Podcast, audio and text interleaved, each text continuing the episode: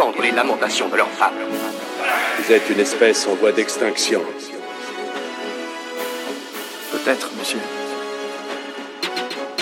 Mais on n'y est pas encore.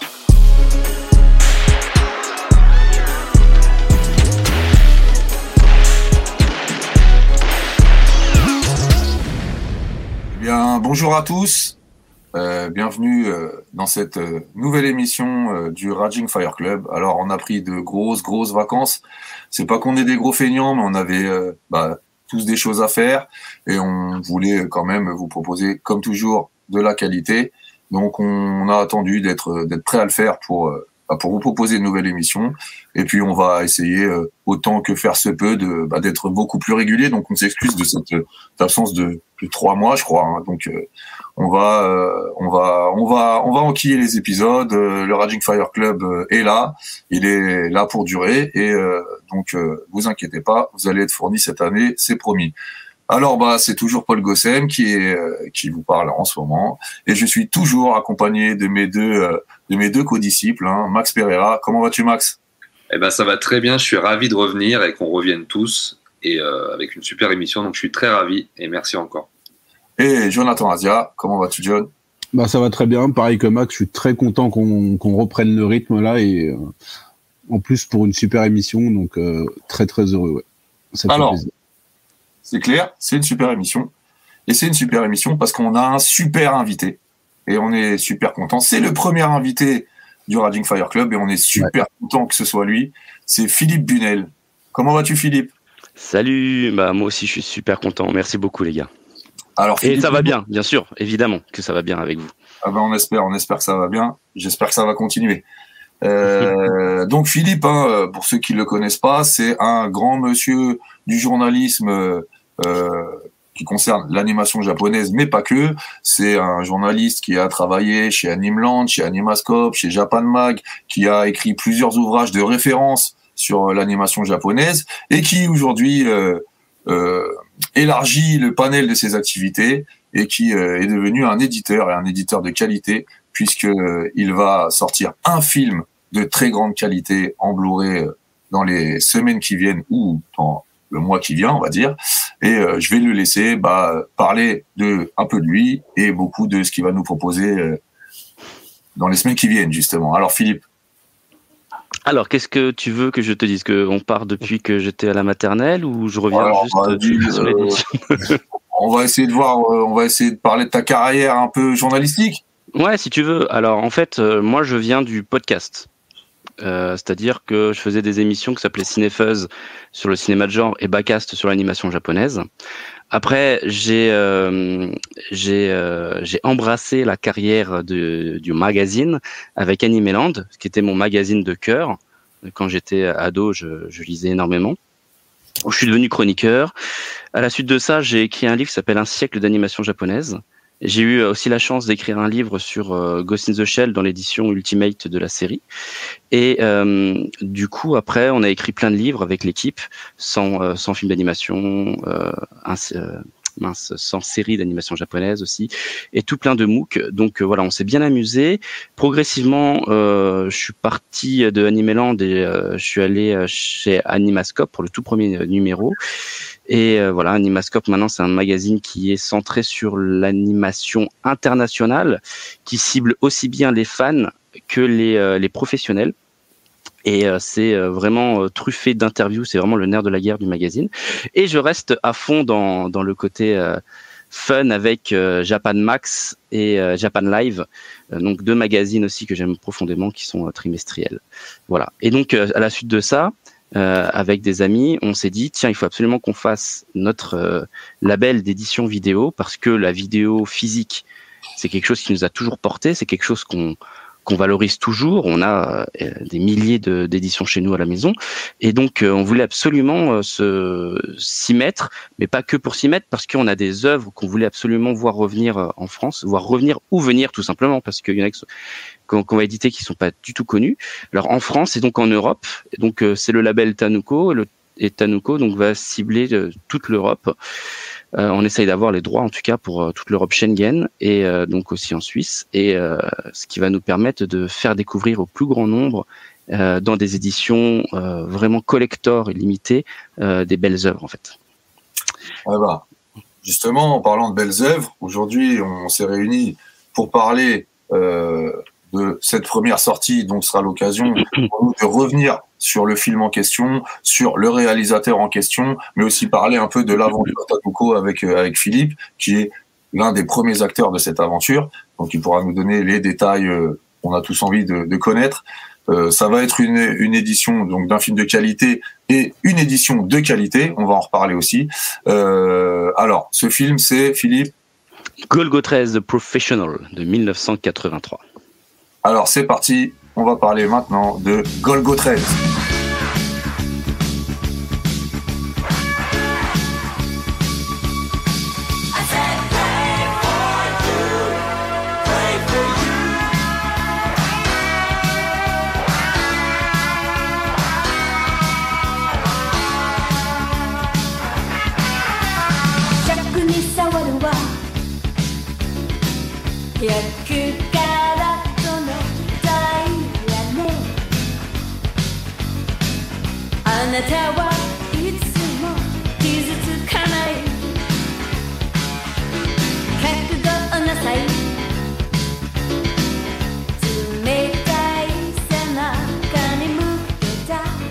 Alors, euh, Philippe, Golgo 13, par où on commence?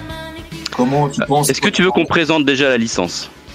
C'est ce que j'allais te dire. Est-ce que c'est pas c'est plutôt pas mal, à mon avis, de présenter Golgo 13 qui est ce personnage, comment il est né, qui l'a inventé, voilà tout ça. Donc, euh, bah, on aimerait bien euh, bah, t'écouter, nous en parler justement. Alors, Golgo 13 a été créé par le mangaka donc Takao Saito, euh, spécialisé dans le gekiga. c'est les, mangas plus adultes, plus sociaux, plus euh, plus frontaux avec la société, et euh, donc qui étaient moins dans la rêverie, plus dans, dans le réalisme. Et en fait, Takao Saito, c'est un, un mec qui aime le genre profondément. Il crée des mangas dans l'ère post James Bond. Donc d'ailleurs, il va même faire un manga euh, adapté de James Bond dans les années 60. Et, euh, et, de fil en aiguille, il arrive à créer donc euh, Golgo 13 en 68 qui est en fait l'histoire d'un c'est un formula show hein, comme tu l'auras plus tard avec les City Hunters etc sauf que là c'est un tueur que tu suis et dans chacune de ces missions donc il est engagé pour aller assassiner une personne et, euh, et là où c'est très très étonnant, c'est que c'est un manga qui va continuer perpétuellement et qui ne s'est jamais arrêté jusqu'encore maintenant, euh, qui est euh, donc euh, à maintenant 300 millions d'exemplaires vendus, qui est dans le Guinness Book comme étant la plus longue parution euh, non interrompue de manga.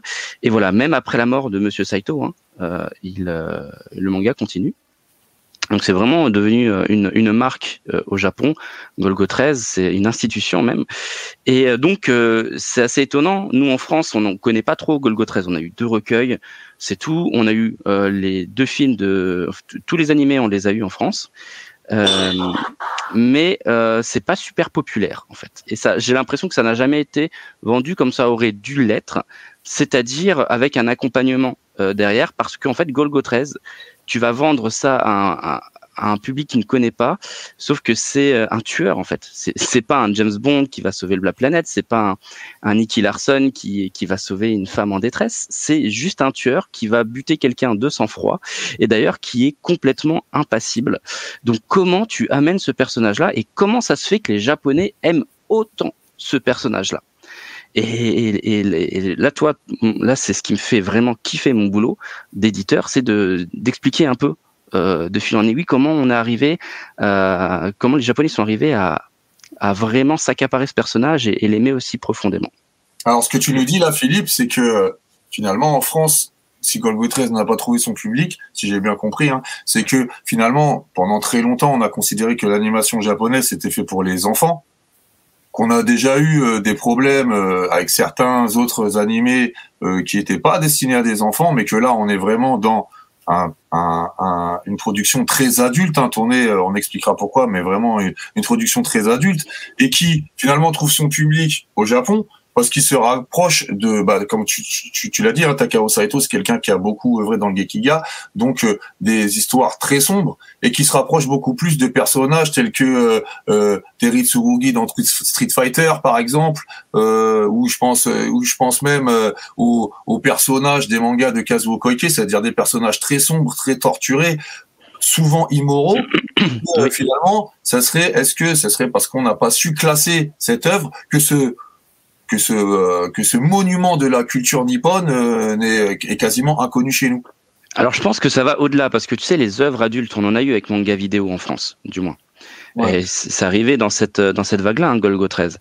Et euh, donc on, en a eu. C'est juste que lui, il est il est adulte, mais euh, hardboil, c'est-à-dire que c'est un tueur, il est impassible avec même les femmes, avec ses cibles. Euh, c'est pas celui qui va te tendre la main pour te sauver. Il n'y a pas le complexe du sauveur justement en Golgo 13. Mmh. Du coup, qu'est-ce qu'on, en quoi on s'identifie à Golgo 13 Et c'est ça en fait le truc. C'est pourquoi on suit Golgo 13. Et bah le, tu as tout à fait raison de parler du coup de, de Baby Cart parce que, enfin de Baby Cart de, de Koike qui a fait Baby Cart parce que donc Lone Wolf and Cub, le scénariste qui euh, qui était à la base de la série télévisée, euh, c'est le scénariste justement du film de 83. Donc il y a toujours cette euh, cette ce, ce, lien assez on va dire dur, assez viril dans dans la narration euh, et d'ailleurs, c'est pas pour rien que là, dans le film de 83, c'est Tetsuro Sagawa, euh, l'acteur. C'est l'acteur qui a incarné Clint Eastwood, Henry Fonda, euh, Sean Connery. Toi, c'est vraiment on a euh, on, on, a une sorte de de, de pack d'artistes très virils et des Aki Sugino, euh, ils, le sont à fond, les réalisateurs et animateurs. Bon, attends, je, je me mélange un petit peu tous les. Ah, bah, y a pas de problème. Mais, dans tous les sens aussi. C'est pas tant que ça, c'est intéressant de voir que toutes les étoiles sont alignées en 1983 quand tu euh, quand ils font ce film. Et en fait, Golgo 13, c'est pas lui le personnage intéressant. Ce qui est intéressant, ça va être le commanditaire et la victime. C'est eux que tu vas découvrir. C'est eux que tu vas apprendre. Euh, tu vas savoir pourquoi euh, on est arrivé à, à, ce stade de payer un, un, un, un tueur professionnel, le meilleur du milieu, aussi cher parce que les, la caractéristique de Golgo 13, c'est que c'est un mec qui te tend pas la main pour te dire bonjour, parce qu'il veut toujours l'avoir gardé au cas où si, euh, on te l'accapare, ou alors pour avoir euh, son arme au plus vite. Il a, euh, il, il, empoche des sommes faramineuses pour ses contrats. Ses contrats, il les réussit toujours. Donc c'est l'homme invincible. En tant que lecteur, en tant que spectateur, tu sais qu'à la fin Golgo 13, il y arrive. Et, et qui sera encore là dans le prochain dans le prochain tome. Donc c'est comme du James Bond dans du Formula Show, on est euh, dans quelque chose d'assez clair là-dessus. Donc, qu'est-ce que tu vas prendre? Eh ben, tu vas prendre les problèmes sociaux, euh, sociétaux même plutôt, euh, que la société des Trente Glorieuses t'offre. C'est-à-dire que euh, là, il y a l'hyper-industrialisation, la mondialisation. Donc, du coup, Golgo 13, il va partir un peu partout. Euh, il y a euh, donc les marchés de la drogue qui vont se propager, les tout ce qui est économie international qui va avoir des hauts et des bas. Donc Golgo 13 va se situer là-dedans comme une sorte de mal social euh, indispensable parce que en fait, euh, bah en fait tout simplement la société part dans des dérives excessives. Et du coup en fait c'est ça qui est intéressant, c'est de voir comment les gens ils ont été écorchés à vif à plusieurs niveaux et pourquoi Golgo 13 il arrive à ce moment-là. Et ce que les Japonais ont adoré en plus par-dessus tout, en plus que ça soit euh, quelque chose qui leur parle, euh, c'est que Golgo 13, c'est un professionnel, comme, le dit le titre de 1983. Mais avant ça, dans le manga, c'est un professionnel qui euh, est extrêmement technique. C'est-à-dire que le fait d'être pointu comme ça, ça plaît aux Japonais qui adorent bien entendu l'univers du travail. Pour eux, c'est c'est euh, très rigoriste. Et donc, euh, quand euh, Golgotres propose des missions où il a la bonne arme, les bons intervenants, euh, informateurs, etc., et qu'il a le, le, bon point euh, de, de, tir pour pouvoir avoir le, enfin, le meilleur angle, etc., tout ça, c'est quelque chose qui parle aux Japonais. Et, et je les comprends parce que c'est une sorte de fantasme de le, du professionnalisme, en fait. C'est une espèce d'allégorie du salaryman japonais finalement en fait. C'est ça que tu es en train de nous dire. Eh ben non, justement, euh, c'est effectivement parce que le salaryman japonais, on lui apprend à toujours être parfait et pas de vagues, etc. Sauf que lui, les vagues, il s'en fout. Lui, il envoie des pavés dans la mare.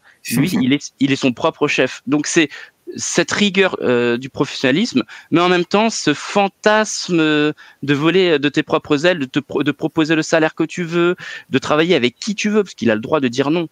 Par contre, les personnes qui disent oui avec lui, euh, ils peuvent plus revenir en arrière. Il y a une sorte de euh, euh, de- d'exutoire en fait euh, dans ce personnage qui qui fait rêver en vrai. D'accord. Je reviens juste un peu sur ce que tu dis avant qu'on attaque vraiment bah, la partie, le film de 83 qui va nous intéresser plus ici. Je reviens sur ce personnage et sur ses racines. Tu as mentionné plusieurs fois James Bond. Tu as mentionné le fait que Takao Saito, qui est l'auteur, donc je le rappelle, hein, du manga Golgo 13, qui est paru en, à partir de 1968, si je me trompe pas. C'est ça. Euh, euh, donc qui est aussi, hein, je pense que je me rappelle plus, tu l'as dit, le manga, je, il me semble aussi le plus long de l'histoire du manga euh, a fait des James Bond avant ça. Alors moi, j'ai pas lu ces mangas. Euh, par contre, j'en ai vu quelques images. On retrouve euh, finalement au niveau du Kara Design, ce qui va annoncer hein, le James Bond de, de Saito. Il annonce finalement le Duke Togo, le Golgo 13 qu'il va faire plus tard. Mais est-ce qu'au niveau du caractère et du traitement du personnage, on a déjà en germe euh, quelque chose de Golgo 13 où on a un personnage euh, positif, euh, un héros, euh, un héros moral dans la personne, du, dans le James Bond de Saito? C'est un héros moral, bien sûr, mais c'est pas le James Bond de- des films. Il n'a pas le, le flegme euh, James Bondien comme on pourrait le connaître euh, euh, chez Sean Connery, même s'il il, il s'en rapproche quand même, ce n'est pas du tout Duke Togo. Après, oui, tu as vu visuellement le menton, les sourcils, etc. On est vraiment dans le style de, de Takao Saito. Et donc, on, on peut pas, peut pas nier le fait que progressivement Takao Saito il s'est il s'est développé et il n'a pas créé Golgo 13 avec un style unique. C'est vraiment tout ce qu'il a fait euh, au préalable. Et le producteur justement euh, de Golgo 13, euh, The Professional, il travaillait à l'époque avec Takao Saito et il disait que dans les mangas précédents de Saito, et je me rappelle plus exactement lequel, il y a un manga où il avait développé un personnage. Ça, il le dit dans le commentaire audio il avait développé un personnage qui était un proto de Golgo 13. Justement. Donc en fait, il a fait quand même des petits tests ici et là et euh, pour arriver à Golgo 13. D'accord. Et alors, au niveau du Kara Design, tu me diras si je me trompe, mais moi j'ai quand même toujours trouvé, alors je sais pas si c'est vrai ou pas, mais moi j'ai quand même toujours trouvé que Duke Togo avait quelque chose de Shintaro Katsu. Est-ce qu'il y a un lien? Mais alors, tu sais quoi Euh, Non, je sais pas. Je sais pas s'il y a un lien. Effectivement, t'as les gros sourcils, Ouais, t'as le t'as la nez, même, t'as la même démarcation au niveau de, la racine, etc. Tu, tu as totalement raison. Vraiment, le nez aussi, ouais. Euh, et bah, euh, je, je sais pas trop. Je, je sais pas, peut-être. hein. Euh, Pareil, hein, on revient sur le fait que euh, la famille Katsu était derrière Baby Cart et potes de Koike, etc. Mais hier, pour le besoin de l'émission, j'ai revu les films live de de, de Golgo 13 et au bout d'un moment, il y a un plan qui m'a fait penser c'était euh, c'était dans celui de Takakura où, où Takakura m'a fait vraiment penser à Katsu.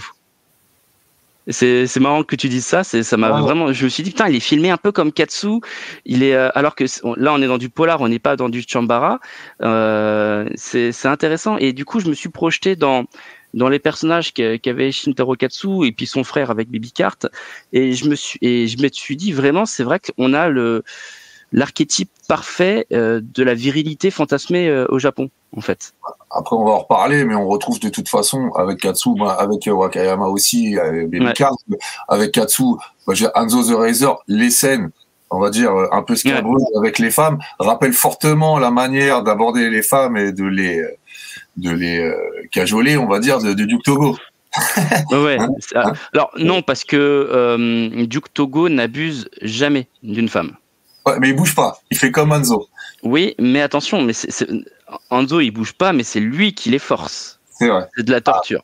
non, Ouais. c'est très très important, c'est que en fait, éthiquement, si bien sûr c'est compliqué Golgo 13, euh, humainement, il est pas si dégueu que ça. Mais attention, euh, là c'est là, c'est le moment où il faut faut pas dire de conneries quoi que ce soit, euh, parce qu'on peut vite déraper. C'est-à-dire que ça reste un tueur, c'est un sale type parmi plein de sales types. C'est le concept du truc. C'est un, un mâle qui s'est développé euh, et dont la société elle a besoin.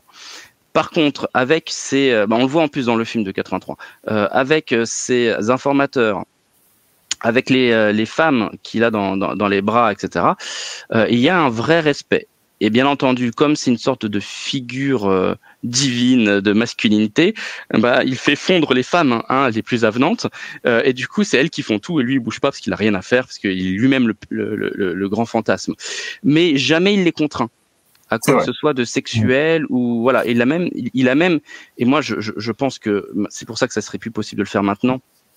Euh, le même le, le, même scénario. Euh, on peut même voir ça comme une sorte de, sexisme parce que il traite pas les hommes comme les femmes. C'est-à-dire que euh, une femme, il va lui laisser, il va la laisser lui tirer dessus, pas un homme. Tu vois, comme si c'était bon, oui, mais c'est qu'une femme, euh, elle a raison. Peut-être si elle me, tue, elle, elle, me, me tuera pas ou ou je lui permets parce que c'est une femme. Bon, ça c'est un truc euh, à, réfléchir plus longuement parce que le film il reste malgré tout quand même assez féministe dans plein, bien des égards. Mais mais voilà, en tout cas, il n'est pas euh, il n'est pas maltraitant. D'accord. Alors, euh, alors je reviens là-dessus, c'est marrant, tu me dis, parce que ça c'est un truc qui m'intéresse. Je, je, raconte une anecdote personnelle dont tout le monde se fout, mais un jour je parle sur Twitter de Golgo 13 et j'ai un compte, je sais pas du tout si derrière ce compte c'était une femme ou un homme, c'était pas indiqué sur le compte, qui euh, vient me en fait, en gros, me, me sermonner que je fais l'apologie d'un film qui est complètement misogyne euh, et que c'est un scandale ce film et tout ça et tout ça. Donc j'essaie de lui expliquer, de la remettre dans le contexte du cinéma d'exploitation des années 70-80, mais bon, c'est un peu compliqué de parler parce que la personne est très énervée. Et donc, euh, et donc, euh, par contre, j'étais un peu d'accord au départ avec elle sur le fait que oui, c'était pas un film qui, qui laissait une place très très positive à la jante féminine. Toi, tu nous dis que Golgo 13 finalement est féministe. Alors j'aimerais bien que tu développes ça parce que euh, c'est une idée qu'on n'entend pas souvent, on va dire. Bah oui, je comprends. Alors toi, par exemple, là, j'en ai, parlé un petit peu euh, sur le Move, où euh, il y a une chroniqueuse qui m'a qui m'a dit qu'en fait, elle avait beaucoup aimé les personnages féminins, et ça m'avait surpris. Moi, je pensais vraiment, je m'étais blindé en mode voilà contre-argumentation, etc. Pour, pour puis recontextualisation, bien sûr. Et en fait, elle m'a elle-même mâché le travail en m'expliquant qu'en fait, c'était des personnages assez forts, les femmes, dans ce film.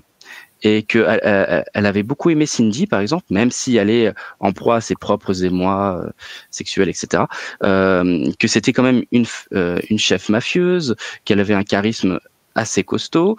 Comparé, pardon, en, plus, on a Laura, donc la belle-fille du, grand du grand méchant, enfin du grand méchant, de l'antagoniste du film, et euh, Laura aussi, c'est pareil, c'est une fille qui veut pas lâcher prise, mais au final, elle fait partie de ces écorchés qui devront, euh, qui devront lâcher euh, quelque chose de très fort et qui surtout sera très très très violenté euh, dans, dans le film.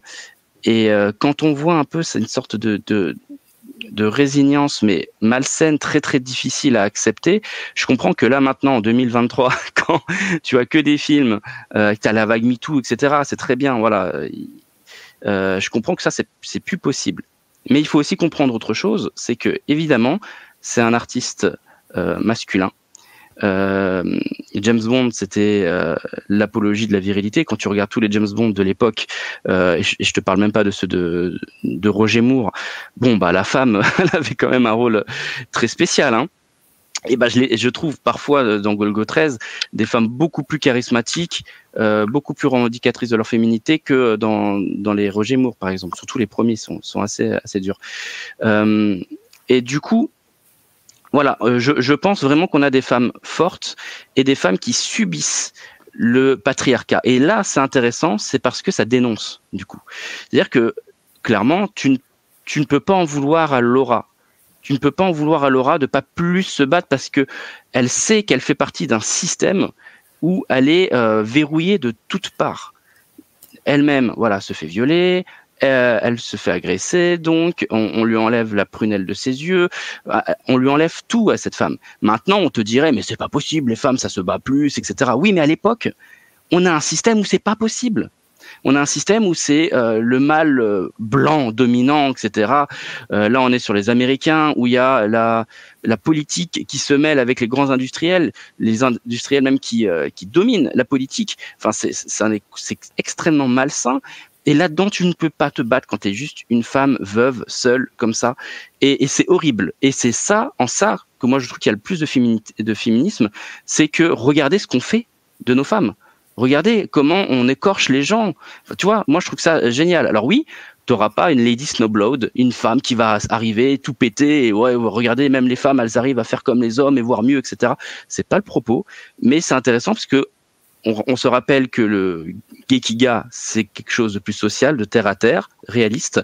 Et là, dans ce côté euh, fantasmé du tueur invincible, eh ben, on a euh, les dommages collatéraux, et ça fait partie de ces femmes. Et on parlera aussi de Rita, Rita qui était une mécanicienne en chef, euh, qui a son business aussi, qui est quand même quelqu'un de fort de caractère, qui est un informateur ultra fiable de, de Golgo 13. Voilà, c'est des personnages quand même qui, qui, qui sont, qui sont forts. Alors, bah écoute, euh, très belle analyse. C'est vrai que même moi, j'avais pas vraiment euh, fait vu ça sous cet angle, mais ça, ça se tient, ça se tient bien et et bah, on est content que d'avoir une analyse. Je pense pas qu'on a entendu beaucoup de propos sur Golgo 13, donc on est content que ça se fasse au sein du Raging Fire Club. Avant de rentrer vraiment dans le film de 83, tu avais mentionné les deux adaptations live qui sont euh, antérieures, hein, qui datent de 73 pour celle avec Ken Takakura et de 77, il me semble, le Kowloon Cinnamon avec euh, Sony Chiba. Euh, donc c'est des films live euh, qui sont de très bonne facture. Alors on sait par exemple que celui de Takakura, il a souffert beaucoup de son tournage en Iran, ça a été très très compliqué euh, et on le sent quand on regarde le film. Mais c'est quand même deux très bons films. Je vais laisser quand même un petit peu euh, parler. Max et John qui n'ont pas encore parlé et qui, je pense, ont vu ces films. Qu'est-ce que vous pensez, vous, des films live en général? Moi, je les ai pas vus, en fait. D'accord. Alors, et toi, Max? Moi, j'ai uniquement vu le Sony Shiba, bien évidemment, en gros bourrin que je suis.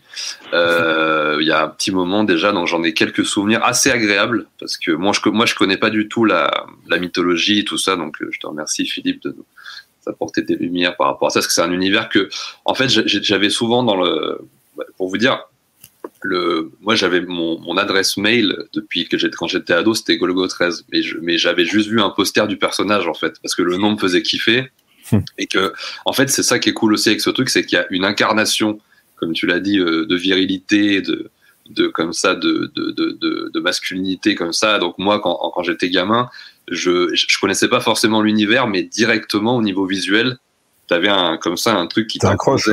qui t'accroche. Et je trouve en fait que c'est ça souvent le. Il y, a même pas vraiment à, à, à, parler de tout ce qu'il y a autour au niveau du rapport avec les femmes. C'est simplement une espèce de bloc comme ça qui traverse une époque très difficile. Comme tu l'as dit, hein, tu as posé les. Je ne sais pas exactement en quelle année ça, en quelles années ça se déroule, euh, les années 60 ou 70 ou peut-être après, je sais pas, mais en tout cas d'une certaine. Ouais, comme tu l'as dit, le, les Trente Glorieuses, enfin toute cette période-là. Et, euh, et, en fait, il irrigue d'une espèce comme ça de, de, de, de, masculinité, de virilité, et, de, et on peut pas vraiment dire d'héroïsme, plutôt d'anti-héroïsme. Euh, qui, qui, qui, qui, moi qui, qui, qui parlait au petit garçon que, que, que j'étais. Et, euh, et moi, après, donc, j'ai découvert le, le film, euh, donc l'adaptation live avec Sony Shiba parce qu'il était tourné à Hong Kong. Hein. C'est un, film qui est tourné à Hong Kong avec une, une équipe. je crois qu'il y avait un petit peu, il y a quelques Hongkongais qui ont bossé sur le, sur le film en termes d'équipe. Je crois que c'était Arnaud Lanuc qui en avait parlé une fois pendant une, une, une, émission, donc euh, pas officiellement, mais en tout cas il y a eu des techniciens hongkongais, etc. Et ça se voit par, par moment au niveau des, des scènes d'action. Je trouve les scènes d'action, euh, dans, dans, mon souvenir, hein, euh, assez rythmées, assez péchues pour, pour du cinéma japonais, plus que plus qu'habituellement. Et puis, et puis on retrouve, on, est presque aussi à, on est à, mi-chemin entre effectivement un, un, polar japonais, un polar hongkongais aussi par moment, je trouve. Euh, au niveau de. Ouais, je suis d'accord. Je me, je me souviens plus du, du, du, parce que en fait Duke Togo, donc incarné par Sony Chiba, euh, il est confronté à un flic qui le pourchasse pendant le film, qui est euh, l'archétype du, du, flic hongkongais qui, qui, qui, qui, voilà qui bah, c'est Danili hein, qui le traque. Hein. Exactement. Et d'ailleurs, il ressemble, il ressemble beaucoup à Danili physiquement et même au niveau de l'incarnation du flic hongkongais typique, etc. Donc je je me souviens plus, mais c'était un acteur super qui jouait dans euh, dans Man on the Brink, qui est un, qui est un super film. Il n'avait pas le premier rôle de Man on the Brink, mais c'était un des un des acteurs de Man on the Brink. Enfin bref. Mm. Et après en termes en termes de donc je trouve le film très chouette. Il y a en termes d'action, il y a notamment cette euh, cette scène de où Sony Shiba monte sur un bus et s'accroche à des espèces de, de, panneaux et fait une super cascade qui va être un petit peu reprise après par euh, par, par son, son disciple euh, Hiroyuki Sanada dans, dans Roaring Fire et euh, puis après plus tard dans, euh, dans Police Story 2 de Jackie Chan aussi, ça nous fait un peu, c'est un peu les prémices de, de ça. Et puis je trouvais qu'en termes d'incarnation, euh, bah, il, est, il, est- on- il impose directement euh, Sonichiba de base cette virilité, cette, euh, cet anti-héroïsme aussi qui lui est propre. Et je trouve, je trouve que ça, je connaissais pas trop le personnage, mais comme on, le comprend assez rapidement visuellement quand on le voit au, au niveau des affiches, au niveau des, posters, au niveau de tout ça, bah, je trouvais qu'il incarnait bien le personnage, même si je connaissais pas l'univers, mais en tout cas visuellement, je le trouvais, euh, je le trouvais très bien. Et puis en plus, ce type de film s'adaptait bien à la, à la filmo de Sonichiba de, l'époque, quoi. C'était, il y avait, c'était la, je crois que c'était à peu près là. Il avait, il avait tourné euh, Street Fighter quelques années avant, euh, 74, 75. 74, Euh, ouais, et, euh, et puis je crois qu'en plus il avait enchaîné euh, Golgo 13, il était à Hong Kong, à une époque il avait tourné euh, Sun Sea, le, le film de Kung Fu dont on avait parlé pendant une précédente émission, qui était un film de, de Kung Fu euh, hongkongais, mais tourné dans le sud de l'Asie, tourné en Thaïlande je crois. Et donc il avait dû profiter un peu de son passage pour enchaîner avec le tournage de, de, de, de Golgo 13, parce que ça s'est fait... ça s'est fait l'année d'après, donc il devait être un peu sur place à ce moment-là et tout. Donc, euh, donc euh, non, non, euh, très chouette. J'ai pas vu l'adaptation donc de avec Ken Takakura, c'est ça? Ouais, c'est ça. Ouais, c'est ça. euh, ça, ça, je- alors c'est pareil, c'est un. Bon, moi, j'ai quelques lacunes en cinéma japonais. J'en ai quand même vu beaucoup. Ken Takakura, c'est quand même un acteur que j'aime beaucoup, mais j'ai pas vu tous ces tous ces grands films et tout ça. Mais je pense qu'en termes d'incarnation, il doit être aussi euh, costaud. Vous en parlerez mieux que moi, mais euh, je, je, je... le film a été fait avant, hein, c'est ça celui-là. Ouais, il est de Ouais. 73. C'est en fait, euh, je pense que alors il est de 73, il est euh, il est réalisé par euh, Junichi Sato, celui qui a fait euh, Super Express euh, 109. Je sais pas si tu l'as vu. Oui. Où dedans il y a justement Shiba Takakura, il y a un cast Oui, de fou en fait. Oui. Euh, donc euh, on a cette nervosité que tu retrouves dans, dans Super Express. Euh, dans, dans ce film-là que tu n'as pas euh, dans, dans le Chiba. C'est une nervosité où euh, tu as un, un Golgotres tout le temps à cran en fait. Il est beaucoup plus torturé que dans, dans, le, dans le Shiba. Euh, torturé physiquement, hein, je veux dire. Vraiment, il prend cher, euh, il se fait fouetter, etc. C'est c'est assez costaud. Et surtout, moi je trouve euh, visuellement, le chara design de Takakura, il correspond à celui de de, de Golgo 13 mieux. Euh, mais j'aime beaucoup Chiba aussi. Chiba, il, amène euh, un, côté euh, du coup, bien sûr, martial, art martial du moins euh, plus présent que Ken Takakura n'a pas. Euh, savoir que Golgo 13 se bat, mais se bat à la méthode Sean Connery, tu sais, se bat à la, à la James le viril, etc. C'est pas, c'est pas un, il est pas euh, dépeint comme un expert d'arts martiaux. Et euh, Sonichiba va vraiment amener ça, et c'est super fun de l'avoir fait en plus euh, en Chine parce que tu vas avoir, euh, tu vas avoir cet esprit avec de, donc on est dans un film d'exploitation.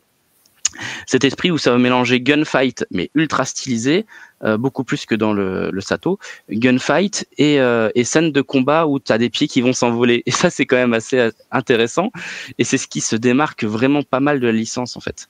Donc euh, ça c'est chouette. Par contre moi je préfère le Takakura pour cette nervosité, cette fidélité beaucoup plus euh, plus accrue euh, au manga. Après le, le, le Chiba, moi j'avais peur, c'est qu'on tombe dans un dans, dans une exploitation Sonichiba, tu vois, un film, un film Sonichiba, et j'ai pas l'impression que ça le soit non plus. Je trouve qu'ils ont réussi à, à trouver un juste milieu, à tel point que même le final, euh, le final qui pour moi est une sorte de coup d'épée dans l'eau, mais euh, le final il est, euh, il est, il, est à l'opposé de tous les, fi- les, les finaux des films de Chiba, c'est-à-dire que c'est quelque chose où il tire point on fait une explication et voilà c'est pas un- une super action c'est pas un truc euh, euh, super homme qui arrive et qui euh, et qui te démonte euh, qui- enfin c'est vraiment euh, très très pro Golgo 13 et qui il fait une action de tir euh, qui est unique à Golgo 13 Le final, le final, c'est euh, quand il est accroché à la falaise avec l'hélicoptère. C'est ça, là. ouais, il est ouais, ouais, bon. Donc tu vois, il est carrément bloqué, bloqué dans ses cordes et euh, son, son sa seule fenêtre, bah, c'est euh, sa fenêtre de tir où euh, il va il va réussir à tirer dans l'hélicoptère. Et que ça c'est du pur Golgo 13, Voilà. c'est pas du pur Chiba. Et moi j'ai ah, vraiment apprécié ça parce que Chiba il fait du pur Chiba dans le film quand il se bat contre plusieurs gars en même temps, etc. C'est vraiment il essaye de il mange un petit peu le film de temps en temps, mais on revient toujours sur l'esprit du manga. Et ça j'ai trouvé ça super. Et d'ailleurs, c'est euh, le réalisateur, c'est Yukio Noda, euh, qui a fait Les Menottes Rouges. Pour ceux qui ont déjà vu ce, ce super film, c'est un, un film absolument génial. D'exploitation, pareil, c'est extrêmement génial. Alors, euh, tant qu'on est dans les, euh, les autres adaptations audiovisuelles de, de, de Golgo 13 avant de, avant de parler euh, de The Professional. On parlera aussi en même temps que The Professional, je pense, de Queen Bee qui est réalisé par le même réalisateur, c'est-à-dire Osamu Dezaki. On peut mentionner qu'il y a eu une série hein, qui est de 2008, il me semble, hein, euh, euh, une série, euh, une série euh, qui est sortie chez nous chez Dybex en coffret. Vous pouvez l'avoir en coffret. Chez Black Box. Black Box? Ouais. T'es sûr de ça? Ah ouais. Ouais, ouais. Je l'ai là, je, je regarderai, mais il semble que c'est chez Dybex, mais peut-être que je me trompe. Euh, donc cette série qui est pas mal. Alors en plus, qui est sympa pour ceux qui veulent découvrir le personnage de, de Duke Togo, parce que, bah en fait c'est comme tu as dit, c'est un formula show, hein, donc euh, bah c'est chaque épisode peut être regardé indépendamment les uns des autres. hein. Il y a une, bon, il y a une trame générale, mais qui est pas non plus en fait finalement c'est des petits des petites épi- des petits épisodes comme ça. Euh, il y a eu donc cette adaptation en 2008, qui est, un qui, qui est plutôt, je pense, hein, peut-être que d'autres ne seront pas d'accord avec moi ici, mais qui sont plutôt de bonne facture. Et, euh, et on a eu, alors j'ai oui dire ça, je, par contre je ne connais pas, une adaptation, une première adaptation euh, par TBS, par la télé, par la télé nippone en 71, qui aurait été fait à base de, de une espèce de, de truc en animation fixe. Tu, tu, tu, tu, vois à peu près de quoi je parle ou pas du Non, tout? pas du tout. Non, ok. Vraiment Alors, pas. Au fil de mes recherches, j'ai vu que en 71, euh, euh, la télé euh, japonaise, la TBS, avait produit un show, mais à base de, je ne sais même pas si c'est pas à base des planches du manga, tu vois, un truc fixe. Ah, d'accord. Non, ça me dit rien du tout. D'accord, ok. Vraiment pas du tout. À creuser, du coup, c'est intéressant ça. Bon, écoute, ah, j'ai lu deux lignes là-dessus. Hein. Franchement, je vais pas te mentir, je j'en sais pas plus que ça. C'est pour ça que j'aurais aimé Mm. avoir des détails. Bon, ça a dû être un truc qui a pas fait grand bruit si toi-même tu, tu, tu, tu en as pas connaissance.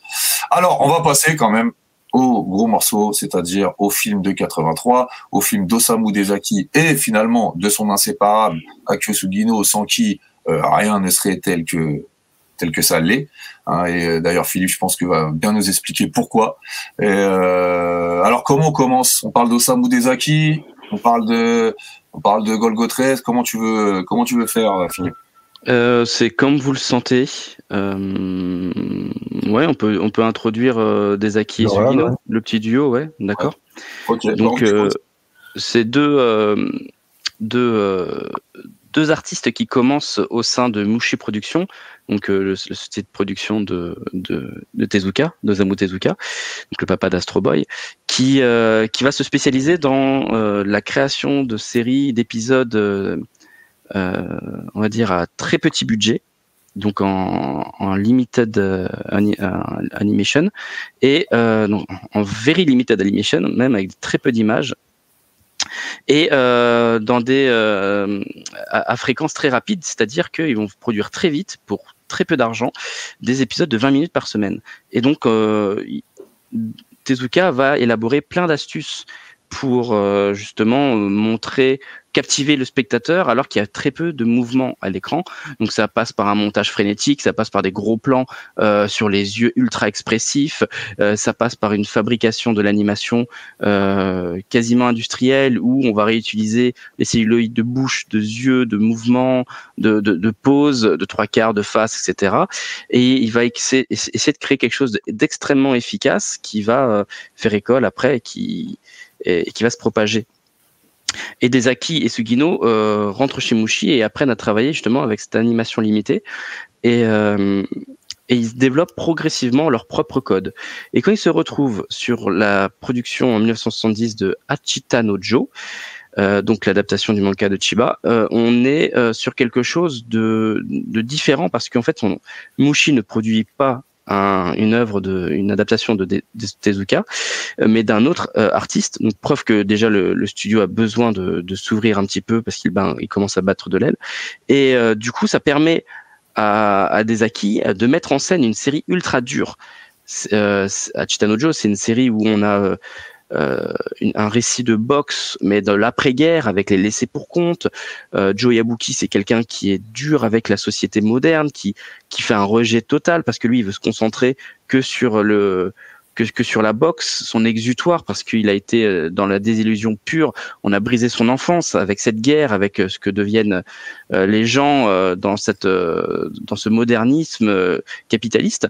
Et donc il a un vrai rejet et euh, il se met à fond dans ce personnage. Il te propose des épisodes ultra violents qui passent à la télévision. Ça a rien à voir avec tout ce qui s'est fait auparavant. Et donc, il est avec euh, son animateur et designer Akio Sugino. Euh, il, il, arrive à créer quelque chose de très très réaliste et, euh, et de très poignant. Sugino, sa particularité, c'est justement de faire, de styliser à fond le, storyboard de Desaki euh, en faisant une animation déjà des designs qui sont très beaux. Euh, bien bien fermés au niveau des lignes, des lignes assez épaisses. Euh, tu, tu, verrais les mains de Desaki, c'est des mains, c'est dur à faire des mains. Elles sont toujours nickel, très belles. Il les met bien en évidence, il les anime, etc. Quelque chose d'assez fou en fait. Et il a et il a des dessins très réalistes. Et donc après euh, la série, bien sûr, c'est un, un, carton comme le manga. Après, ils vont faire beaucoup d'autres séries ensemble, notamment L'île au trésor, qui, qui est un pur chef-d'œuvre, mais Rémi sans famille, qui est le premier animé qui a la volonté d'être en 3D. C'est pour ça que tu vas voir plein de décors, de, de, de, de cellulo, de décors euh, qui bougent en tous les sens. C'est vraiment euh, somptueux. Ils vont faire, bien entendu, euh, Jeux 7 et match, qui, euh, qui est leur, euh, la première série de, de studio Madhouse en sous-traitant, euh, qui va vraiment cartonner. ensuite, ils vont faire même l'adaptation live, pas live, pardon, en, au cinéma, un remake qui est un super film d'animation en 79. Après ça, ils vont faire Joe 2, donc Achitano Joe 2, qui, euh, qui montre combien les années 80 elles ont évolué en termes de technique par rapport à, à 1970. C'est une série euh, fondamentalement euh, magistrale. Et d'ailleurs, euh, l'assistant réalisateur de Desaki aussi grandement réalisateur d'épisodes, c'est Shunji Oga, un, le réalisateur qui fera plus tard euh, la série TV de 2008 de Golgo 13. Mais bon, du coup, euh, ils, ils, ils, vont faire vraiment des productions qui sont d'envergure, très connues, très populaires du studio TMS Entertainment, et euh, notamment Cobra. Cobra, ils vont faire le film et la série.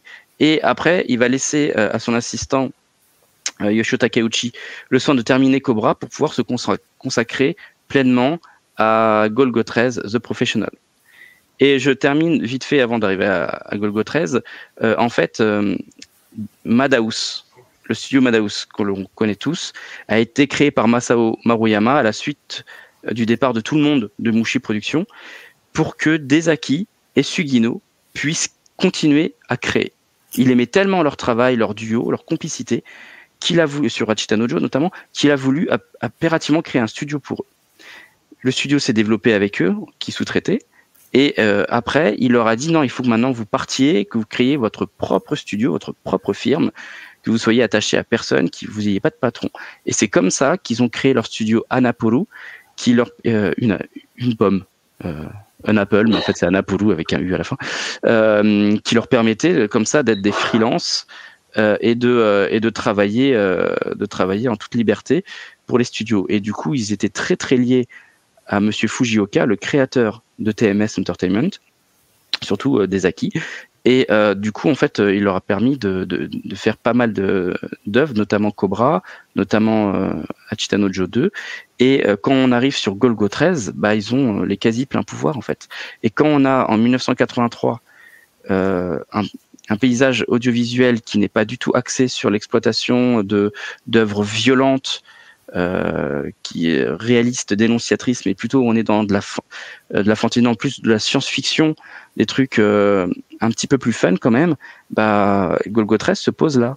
Et en fait, on a en 1983 cette vague de nouveaux cinéastes euh, qui arrivent et qui euh, vraiment jettent un pavé dans la mare. T'as Rintaro qui fait Armageddon avec les designs d'Otomo, un truc ultra réaliste, ultra violent, ultra ambitieux visuellement. Euh, tu as, euh, euh, Madhouse qui fait euh, Gen d'Hiroshima, qui te montre les conséquences de la bombe nucléaire de l'intérieur avec des enfants qui crament, etc. C'est absolument, absolument fou. Et tu as Golgo 13 qui, qui, qui se positionne comme un film de genre ultra stylisé, ultra violent et choquant. Voilà, donc tu as vraiment trois œuvres qui marquent de manière indélébile l'histoire de l'animation japonaise. Et on arrive à Golgo 13. Alors, je regarde, j'en profite pour revenir un tout petit peu en arrière parce que c'est super intéressant ce que tu dis, notamment euh, sur l'histoire de Madhouse parce qu'on a une histoire officielle hein, euh, euh, qui euh, qu'on connaît tous, tous ceux qui sont un peu intéressés au sujet, hein, qui dit que ce studio est euh, cofondé conjointement euh, euh, au départ par euh, bah, par Rintaro, par Yoshaki Kawajiri, par euh, par Desaki et par Maruyama. Et finalement, il y a des récentes déclarations de Maruyama qui expliquent que au départ, ce studio, c'est surtout son idée et c'est euh, surtout dans le but de faire bosser Desaki et Sugino. C'est ça que tu nous dis en fait. Oui, oui, bon, la déclaration, c'est moi qui suis allé la chercher avec euh, Bruno de la Cruz d'Animeland. On a interviewé Maruyama et Rintaro l'année dernière et euh, on leur a dit bon, alors, euh, comment ça s'est créé? Et, euh, et en fait, ils ont rigolé quand on a parlé de Kawajiri et Rintaro parce qu'en fait, c'était pas du tout ça. C'était pour Sugino et pour Desaki en premier lieu. Après, quand ils sont partis, euh, Maruyama, il avait euh, sous le coude, il avait euh, Kawajiri qui était un animateur incroyable, les storyboarders incroyables, et donc il voulait continuer pour lui. Et il s'avère que euh, Maruyama, il a, il a fait appel à, hum, Rintaro en 77 pour Jeter Mars, qui était une sorte de, il voulait refaire un Astro Boy mais en couleur chez Toei. Et euh, c'est marrant parce que c'est les gars de Ma- Madhouse qui étaient missionnés pour faire euh, l'animation, euh, la sous-traitance. Chez Toei, Madhouse c'était les anciens des transfuges de, de Mushi. Donc Toei et Mushi, ça a toujours été des ennemis euh, d'un point de vue thématique, euh, stylistique, etc. Et du coup là, les deux équipes se, se, se, se regroupent et Maruyama demande à Rintaro de un peu de, de les sauver, de, de venir réaliser ce, cette adaptation de Jeter Mars, sachant que Rintaro a déjà travaillé sur Astro Boy, la toute première série. Ça se passe pas du tout bien. Euh, et Ma- Maruyama nous a expliqué qu'il qu'il s'en voulait encore d'avoir imposé à Rintaro euh, de venir l'aider parce que ça s'est très mal passé entre les deux équipes, alors que tu as un staff monumental sur cette série. Mais en fait, cette série, elle, a eu un problème, c'est que, alors qu'elle est très bien, moi j'aime beaucoup euh, Jeter Mars, c'est un Astro Boy moderne, plus, plus nerveux. Euh, elle a eu un problème, c'est que finalement, ils ont pas eu les droits d'Astro Boy. Ils n'étaient pas encore à, à Tezuka, que du coup, ils ont dû faire euh, les droits d'adaptation. Euh, ils ont dû euh, tout repenser en termes de visuel et c'est devenu Jeter Mars. Ils n'ont pas pu avoir Astro Boy et du coup, le public a boudé la série parce qu'ils pensaient que c'était un, sale plagiat de, Astro Boy, ce qui est dommage. Suite à ça, euh, euh, Rintaro est resté chez Toei pour faire euh, Albator. Euh, Rintaro, il a, subjugué le patron de Toei euh, avec cette série Albator, en fait, parce qu'elle est absolument démentielle, qui lui a proposé de faire le film d'animation Galaxy Express 999. Du coup, il a accepté. Et euh, le film étant une merveille, il lui a dit il faut absolument que tu fasses une suite, c'était trop bien. Il était vraiment fan de Rintaro. Et le, du coup, le, euh, du coup, Rintaro ne voulait pas, mais finalement, avec la pression, euh, voilà, il, s'est senti pousser des ailes. Il a dit OK, je vais le faire. Et il fait encore un super film. Et là, il y a un truc qui se passe, c'est que Kurokawa, qui est une société d'édition vidéo, euh, d'édition de manga, euh, de, de prépublication, une, une société puissante, euh, va voir euh, Rintaro pour lui commander un film. Et ça, ça n'existe pas, une société d'édition qui, qui demande un film, en fait. C'est ils vont c'est une qui veut produire un film, je veux dire. Là, c'est une société d'édition qui veut produire le film. D'habitude, la société d'édition, elle va voir un studio pour dire voilà, on aimerait produire, euh, hop, appel d'offres, qui me fait quoi, etc. Voilà. Et ben là, c'est euh, ils vont voir directement le réalisateur sans studio, dire voilà, nous on voudrait euh, produire un film, euh, tu as les cartes blanches, etc. Euh, ils jettent leur dévolu sur Genma Taizen de, d'Ishinomori, donc ça va être, ça va devenir Armageddon. Et là, Rintaro euh, dit bah écoute, moi je connais des, des bons gars, les gars de Madhouse, ils peuvent assumer l'animation. Il va voir Maruyama, si vraiment ils peuvent. Euh, Maruyama dit waouh, ok, d'accord, allez, on y va. Et euh, c'est comme ça que euh, Madhouse va rentrer pleinement dans euh, le cinéma et euh, faire euh, être vraiment producteur d'animation, pas juste sous-traitant. Et, euh, et que le succès se faisant, Armageddon c'est le premier qui va dépasser le milliard, etc. Enfin c'est un super super succès. Le succès se faisant de ça et plus de Gen Hiroshima, bah, Rintaro va devenir vraiment le réalisateur vedette avec, de, de, de Madhouse.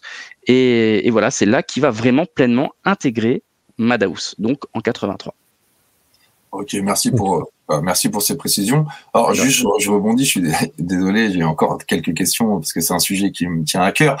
Euh, finalement, Madhouse, euh, qui va euh, bah, donner une flopée de, de, de, de grands artistes et d'artistes qui font une animation pour adultes. Hein. Alors, on pense à Kawajiri, on pense à Rintaro, mais on pense aussi à Satoshi Kon, à des gens À comme Mori, ça. ouais, ouais, bien sûr. ouais. Exactement, voilà. Euh, bah, tout ce, toute cette, euh, toute cette, euh, tout ce mouvement, on va dire, hein, d'animation beaucoup plus mature, qui se, qui est porté sur les séries, mais aussi beaucoup sur le long métrage, hein, euh, euh, doit essentiellement les, enfin, c'est, je veux dire, celui qui pose les bases. Je me, peut-être que je me trompe, tu, me rectifieras. C'est quand même justement Osamu Dezaki qui, même au sein de, de licences qui sont pas des licences pour adultes, va apporter quelque chose de très sombre.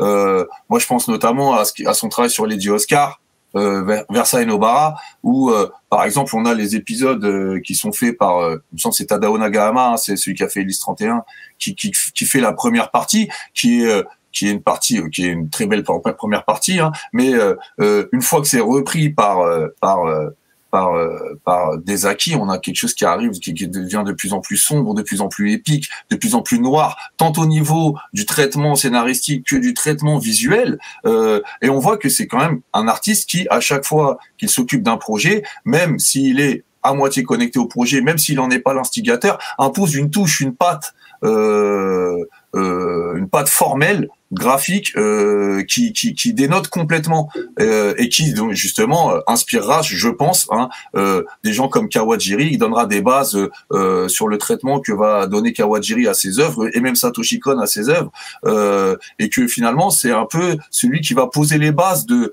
de, de, de, de cette vision de l'animation qui est déjà très mature, très sombre et très cinématographique en fait Mm. euh, par rapport à ce qui se faisait avant. Euh, qu'est-ce que qu'est-ce que est-ce que tu as quelque chose à en dire de ça? Euh, je ne saurais pas te dire. Peut-être qu'on pourrait parler de, de tête de fil, tu vois, effectivement, d'un courant.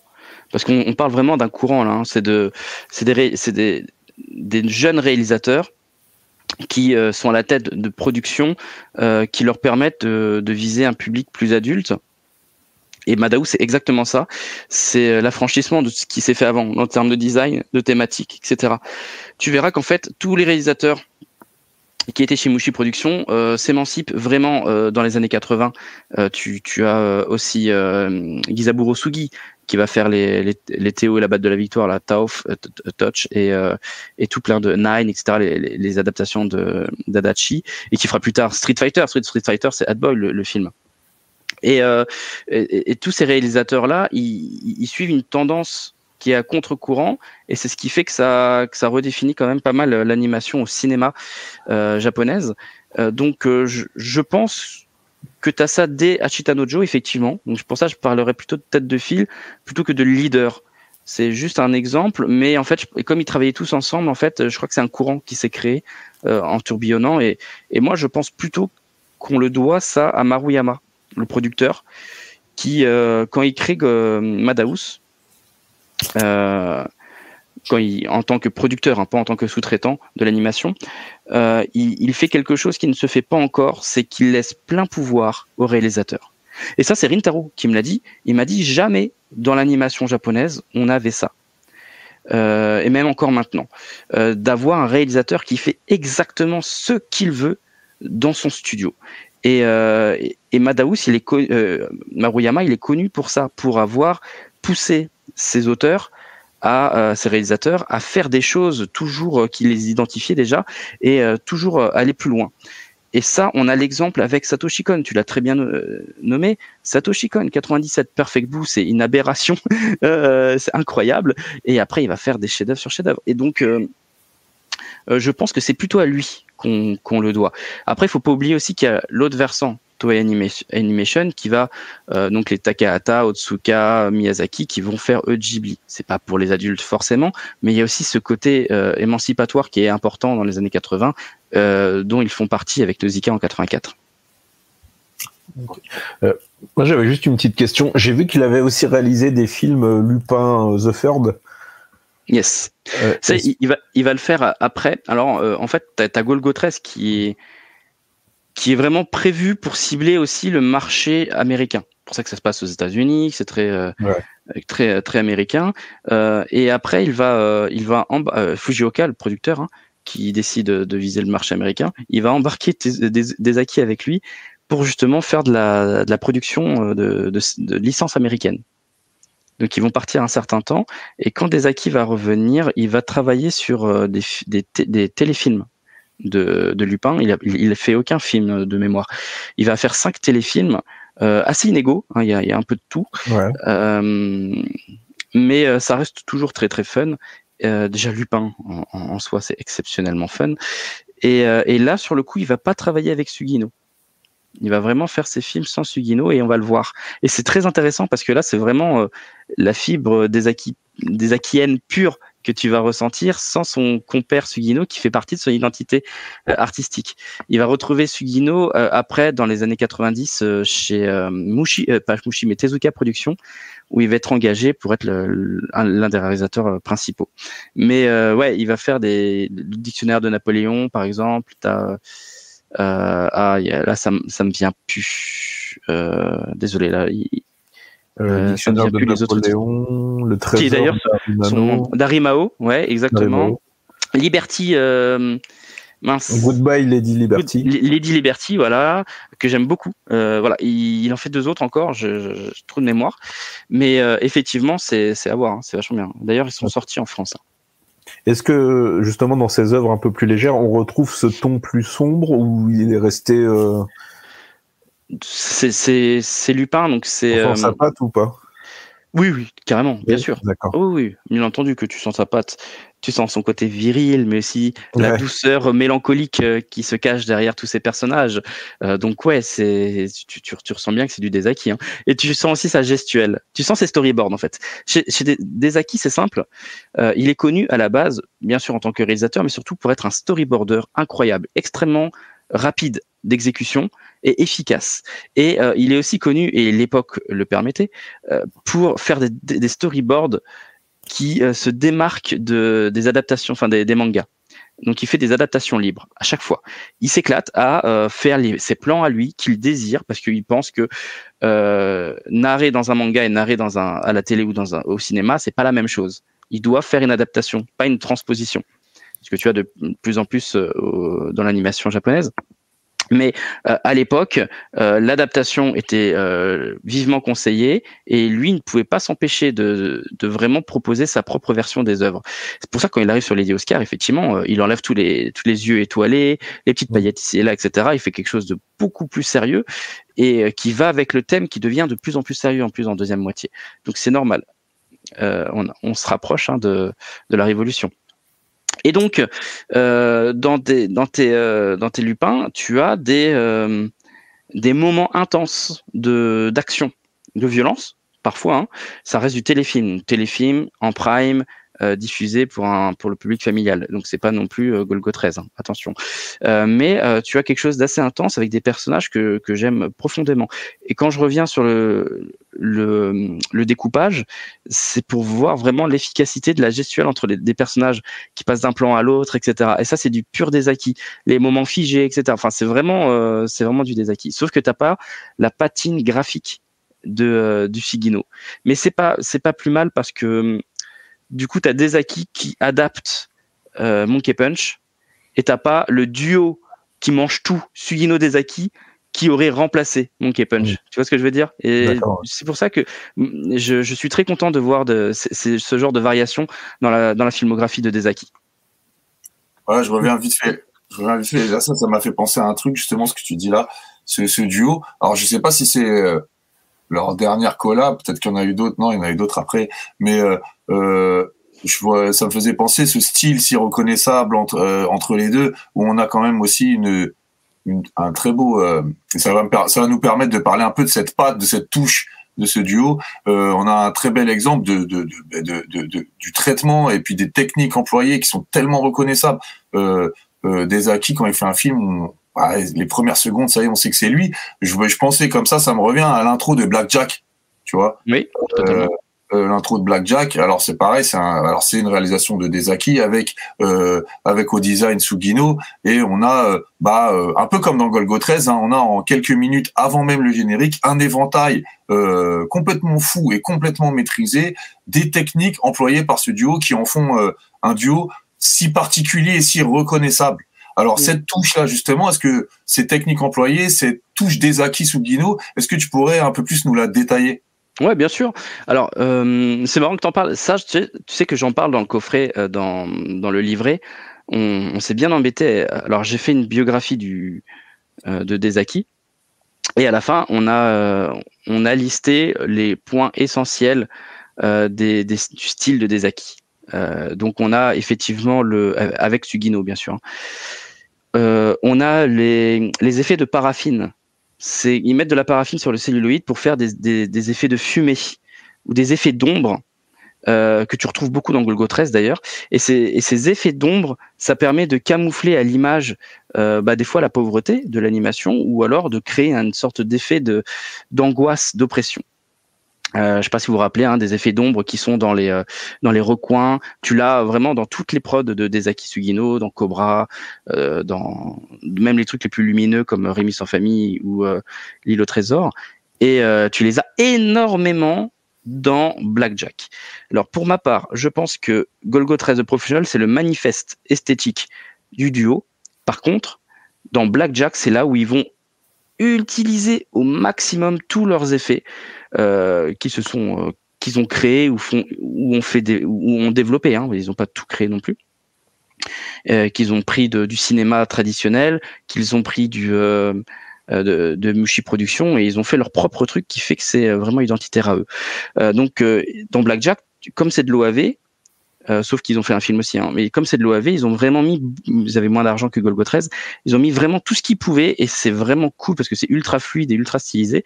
Donc tu as quoi d'autre? Tu as aussi euh, les effets de lumière soit en pointillé pour faire les effets sur l'eau ou sur la transpiration, ou soit les effets de lumière qui viennent hors cadre. C'est des rayons de lumière. Et ça, c'est des acquis qu'il a amené dans l'animation et qui a été repris après mille fois hein, euh, pour faire des effets qui sont vraiment classieux tu as surtout euh, le plus connu, c'est euh, le Harmony Cell, donc ou alors le postcard memory. Euh, Desaki parle de postcard memory parce que c'est une image chargée de souvenirs qu'il explique. C'est quand l'image elle se fige et elle devient une sorte de crayonné pastel. Est-ce que vous voyez de quoi je, ouais, je parle? Et, et bah ça c'est trop bien parce que euh, comment c'est comment c'est créé? Euh, C'est que en fait le celluloïd il y a que les, les contours, les traits des, personnages qui sont dessinés. Et après, ils vont faire une colo sur papier qu'ils vont mettre en dessous. Et euh, comme ça, ça fait une sorte de fondu qu'il crée avec l'ancien celluloïd qui était lui colorisé à la gouache. Et ça crée une sorte de, de, fondu qui devient un peu cri cristallin, qui cristallise même le moment. Et, euh, et ça donne une sorte de moment important qui valorise le, soit le choc émotionnel, soit euh, l'ambition euh, de la scène. Et, euh, et ça, c'est quelque chose qui est vraiment propre à eux. Et pareil, qui a été maintes fois réutilisé et à juste titre parce que tant qu'il y a quelque chose qui marche aussi bien, il faut le réexploiter. Après, il y a plein d'autres trucs. Hein.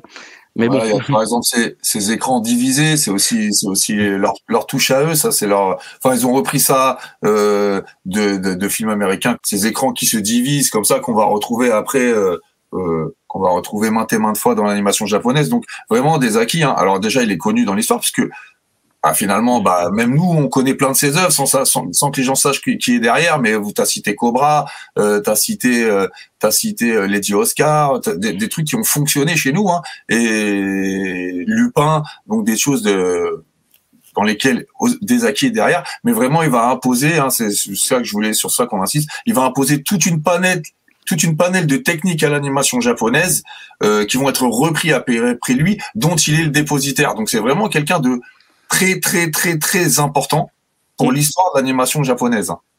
Oui, c'est euh, vraiment c'est une figure majeure. Et euh, d'ailleurs, ça c'était plutôt chouette à Japan Expo quand ils avaient fait les en 2017 les 100 ans de l'animation.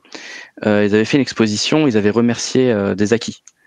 parce que les créateurs de, de, Japan Expo sont des vrais fans d'animation, des, des enfants de des années 70-80, donc du coup ils ont pu euh, avoir toutes ces séries aussi. Et, euh, et, j'ai été assez impressionné de voir que Tezaki était valorisé là, alors que clairement il est dans l'oubli. Il est dans, dans l'oubli, on parle plus trop de lui. Sinon les artistes bien entendu, ou alors les, les fans, euh, les fans d'animé. Mais c'est un mec, c'est un monstre, c'est un monstre. Et quand je parlais que c'était un monstre aussi du storyboard, il, il, avait un rendement qui était hors norme. Et tu avais un peu son homologue qui est euh, euh, Monsieur Tomino, celui qui va faire euh, Gundam derrière, qui lui aussi, euh, eux deux, tous les deux, ils étaient vraiment les, les grosses stars du storyboard chez Mushi Productions. Alors on va passer plus. Euh, on, a, on a quand même bien mis, je pense, en, en lumière contexte, ouais. le, la biographie, l'œuvre, l'importance de l'œuvre de d'Osamu Dezaki et de son compère Su- Akio Sugino.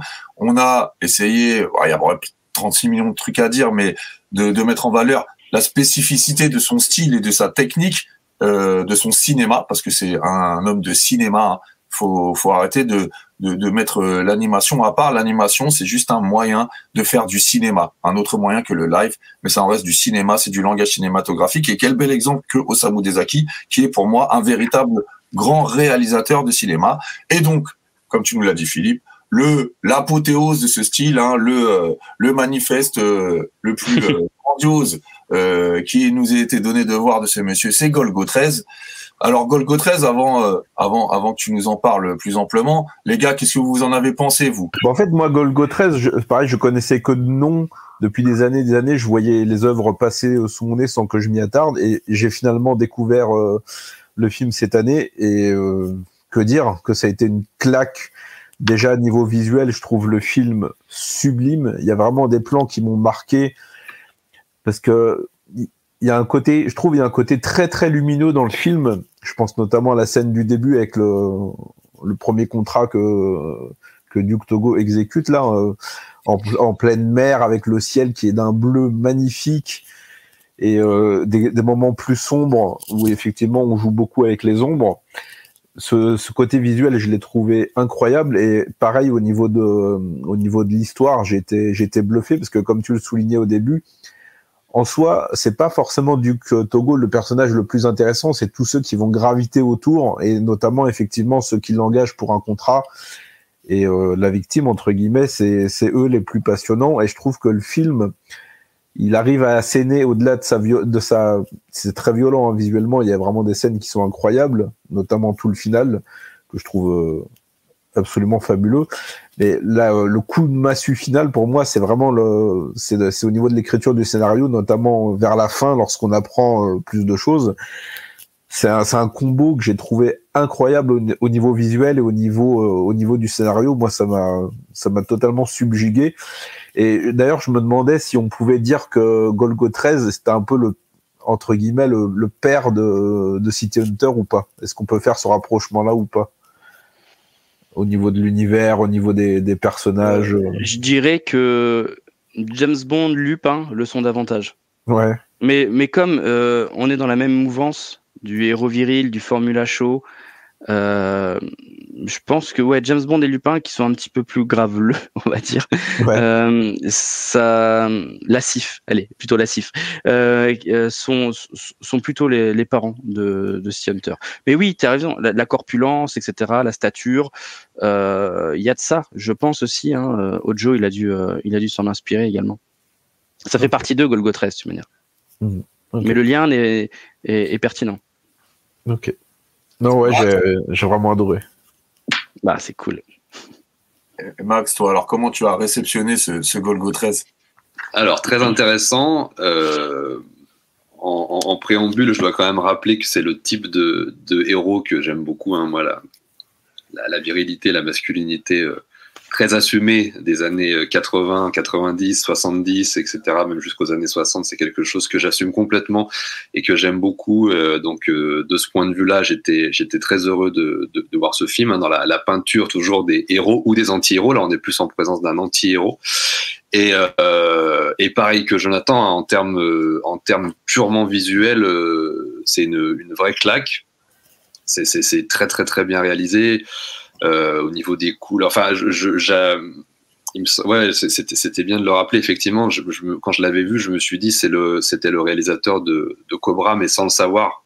Enfin, je, enfin le, c'est ça, hein, c'est le, Ouais. le, le mec derrière Cobra. Et euh, j'avais, moi, j'avais, j'ai, j'ai pas grandi avec Cobra comme la génération de d'avant. Moi, je suis de 87, mais je connais un petit peu et je connais un petit peu le style et j'ai reconnu instantanément le style visuel, on va dire. Donc visuellement, j'ai été vraiment euh, très impressionné par la par la voilà par le par le par le la, la, la facture euh, technique euh, la pure grammaire euh, qui s'en détachait les, les, les, les, les trois univers aussi les trois actes qui se qui se passent à chaque fois dans, dans trois univers différents la peinture à la fois de l'Europe euh, notamment de, de l'Italie. hein. ça se passe en Italie, je crois, dans le premier acte, avec Facile. toujours, voilà, c'est ça, toujours cette fascination, je trouve, qu'ont les Japonais pour l'Europe hein, et la manière dont ils la dépeignent dans, dans tout un tas d'œuvres. Je trouve ça assez hallucinant. Je, trouve qu'en Asie, c'est vraiment le peuple qui retranscrit vraiment la, beauté européenne dans ses monuments, dans ses ambiances, dans ses, dans ses couleurs. C'est, vraiment des œuvres d'art à ce niveau-là. Je trouve ça très très rare. Il y a vraiment une fascination et une connaissance, je trouve, de, de l'Europe, ce que je retrouve pas forcément dans d'autres pays asiatiques, mais je trouve que les Japonais le font formidablement bien. Donc moi, je suis toujours toujours très à, cheval sur ça. Ça m'impressionne beaucoup, bah, notamment. euh, Miyazaki l'a aussi beaucoup fait, mais là, en l'occurrence, aussi dans une œuvre plus sérieuse, ça fait plaisir. C'est un, un autre cadre, hein, puisque ça dépeint le, le monde de la mafia euh, sicilienne, etc. Donc c'est très très intéressant, c'est très très beau. Et puis la, la deuxième partie qui se passe dans un univers beaucoup plus euh, beaucoup plus bétonné, qui se passe à, à San Francisco ou Chicago, je sais plus exactement. Je me rappelle plus de la deuxième partie. Je crois que c'est, je crois que c'est San Francisco. Mais euh, Euh, je crois que c'est San Francisco. Attends, Ouais, je vais pas San mettre. C'est San Francisco.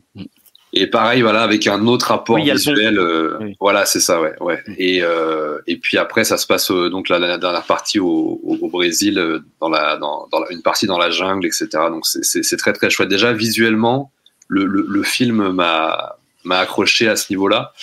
Et après, j'ai même trouvé qu'il était en fait trop bien réalisé par rapport à la parce que moi moi je- en fait je, je- alors là c'est très personnel ce que je ce que je vais délivrer hein, comme comme analyse mais j'aime beaucoup ce type de récit, ce type de film, ce type de héros.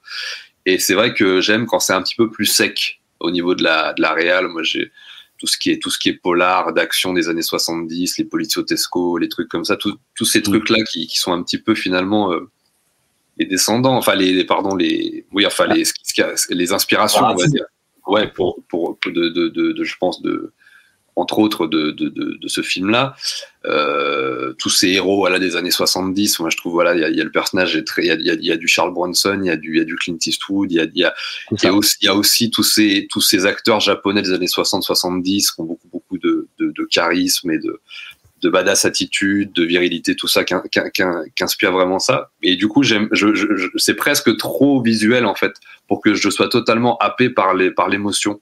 Donc, euh, donc, donc, je, il y a, y, a, y a- des scènes, enfin, je le trouve euh, hyper bien écrit, super bien réalisé et tout. Mais euh, moi, j'aime quand c'est un petit peu plus sec. Mais ça, c'est une analyse très Mhm. personnelle. hein. C'est quelque chose de, de c'est un, un superbe film. Mais euh, effectivement, je pense que le plus intéressant, c'est comme vous l'avez dit, c'est pas forcément euh, ce, ce personnage-là, c'est tout ce qui va graviter autour. Si, si on, si, on, si on met vraiment le focus sur ce qui est important, ce personnage-là, je pense qu'il fait référence au dieu originel, le Golgoth, euh, qui est effectivement le dieu de l'équilibre absolu, qui est euh, donc qui est le, il y avait les dieux originaux, euh, le dieu de la, la création originelle, et donc c'était le, je crois que c'était le frère de du du chaos et de l'ordre. Et du coup, lui, c'était vraiment l'équilibre absolu. Donc, il y a vraiment, c'était c'est vraiment cette masse qui, qui rentre dans un monde à la fois ordonné et chaotique et qui euh, simplement, euh, comment expliquer, c'est pas, c'est,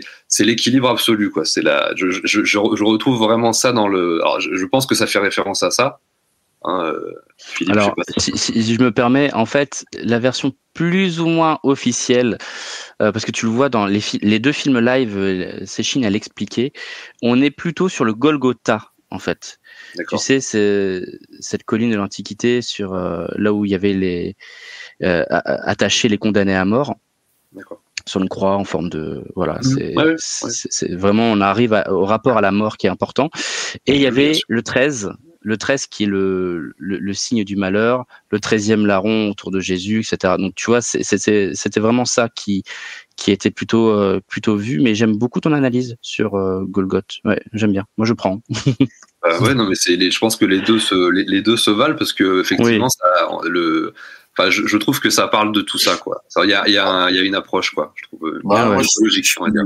Ouais, je suis, j'avais pas vu ça et t'as, t'as vraiment raison, Max, parce que finalement, ah, dans le film, on a un monde complètement chaotique, une jungle sans foi ni loi, mais qui est pourtant très hiérarchisée, très classieuse, très codifiée, très protocolaire.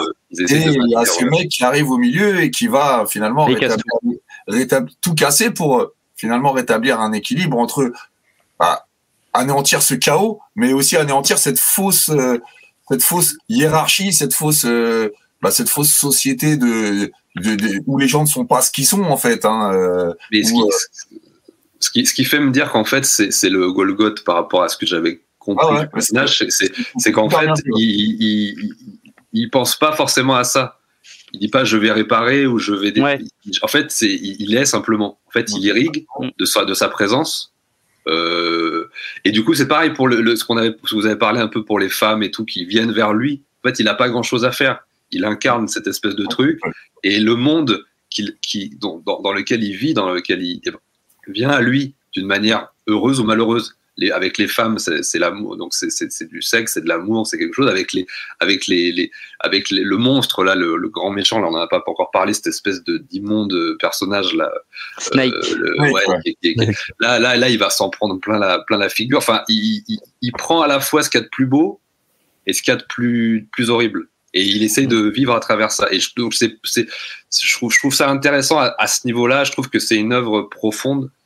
Euh, parce que moi, évidemment, je, vais aimer le côté effectivement euh, viril. Euh, c'est un mec qui exécute des contrats, qui tue des méchants, qui s'emballe des meufs. On peut y voir cette vision, et je pense qu'on peut l'avoir euh, tr- très bien. Mais je pense qu'il y a un deuxième niveau de lecture qui est beaucoup plus profond euh, par rapport à tout ce que vous avez dit, et puis par rapport à tout ce qu'on toutes les digressions qu'on peut faire sur, sur le personnage. Je pense que c'est c'est euh, il y, a, y a- y a à boire et à manger. Il y a, y a un rapport très populaire, à un personnage très populaire, et en même temps quelque chose de plus profond qui qui, qui peut parler à des gens qui, qui sont en recherche de, de, de, de plus de profondeur et de plus de choses. Ouais, mais en fait, je rebondis. Ouais, Duc Togo, finalement, ouais, c'est un agent du destin. C'est le lion Ouais. hein, autour duquel vont euh, vont euh, bah, vont euh, se intriguer différents protagonistes. euh, et lui, il n'est fin- finalement que le lion, que l'agent de ça, hein, que l'agent de cette histoire. Comme vous, ouais, je suis assez d'accord avec vous. C'est pas forcément lui le plus important. Lui, c'est celui qui va faire tampon, qui va faire le contact entre toutes les sphères et tous les protagonistes du film. Et je reviens, ouais, ça m'a fait penser quand t'as dit. Euh, euh, c'est un, un film où dans lequel l'horrible côtoie la cô- côtoie la beauté. Ouais, je pense à la scène du viol de Laura par Snake, donc qui est d'ailleurs qui est un personnage monstrueux qui fait qui fait tirer même le film vers le fantastique quoi, parce que c'est pas c'est quasiment un, un mec monstrueux avec des yeux jaunes qui a une- vraiment un serpent humain quoi. hein. donc euh, on a, on a aussi ces petites touches comme ça, horrifiques, fantastiques, qui viennent parsemer le film, hein, qui est rempli de références alors au Giallo, au, au Polar Hardboy, là, tout ce que vous voulez. C'est un condensé Mm, de totalement. cinéma absolument fabuleux. Et on a cette scène du viol qui est horrible dans les faits, dans ce qu'elle montre, mais qui est mise en scène avec une telle poésie et une telle beauté qui euh, que c'est ça, c'est un film où le où le magnifique côtoie tout le temps l'horrible. Et je pense pas que hein, quelqu'un comme Desaki a fait ça par hasard. Hein, et, euh, et qui se termine d'ailleurs sur euh, sur le plan de de Laura qui, qui on voit sa tête en gros plan. Alors les gros plans chez chez chez, chez Desaki c'est aussi encore quelque chose. Hein. Euh, ça, la tête de Laura en gros plan avec cette larme qui coule, qui est un hommage totalement assumé au Diallo. Euh, euh, donc euh, bah, voilà, je voulais rebondir parce que ça m'a fait penser à cette scène hein, où on, vraiment on a euh, quelqu'un qui sait filmer le plus horrible de la façon la plus belle et je dirais même parfois la plus euh, la plus sensible possible en fait. Qu'est-ce que tu en penses toi Philippe de ça? Ben, moi, je trouve que vous êtes, euh, vous êtes vraiment dans le vrai et c'est intéressant parce que, alors là, pour cette scène du viol, euh, très euh, gialesque, effectivement, on est dans du pur giallo, euh, donc ultra stylisé. Euh, on, je parlerai pas de poétique, euh, mais euh, c'est au contraire ici, il se passe quelque chose d'horrible dans un lieu complètement merveilleux avec des belles couleurs. Euh, avec la lampe, avec toutes ces lumières rouges, bleues, etc. Euh, pour moi, c'est un peu le- le symbole de la prison de verre, tu vois, où euh, tu es une prison dorée plutôt, où tu es quelque part où, tout le monde rêverait vivre dans une telle baraque, sauf qu'en fait, euh, il s'y passe les pires choses du monde.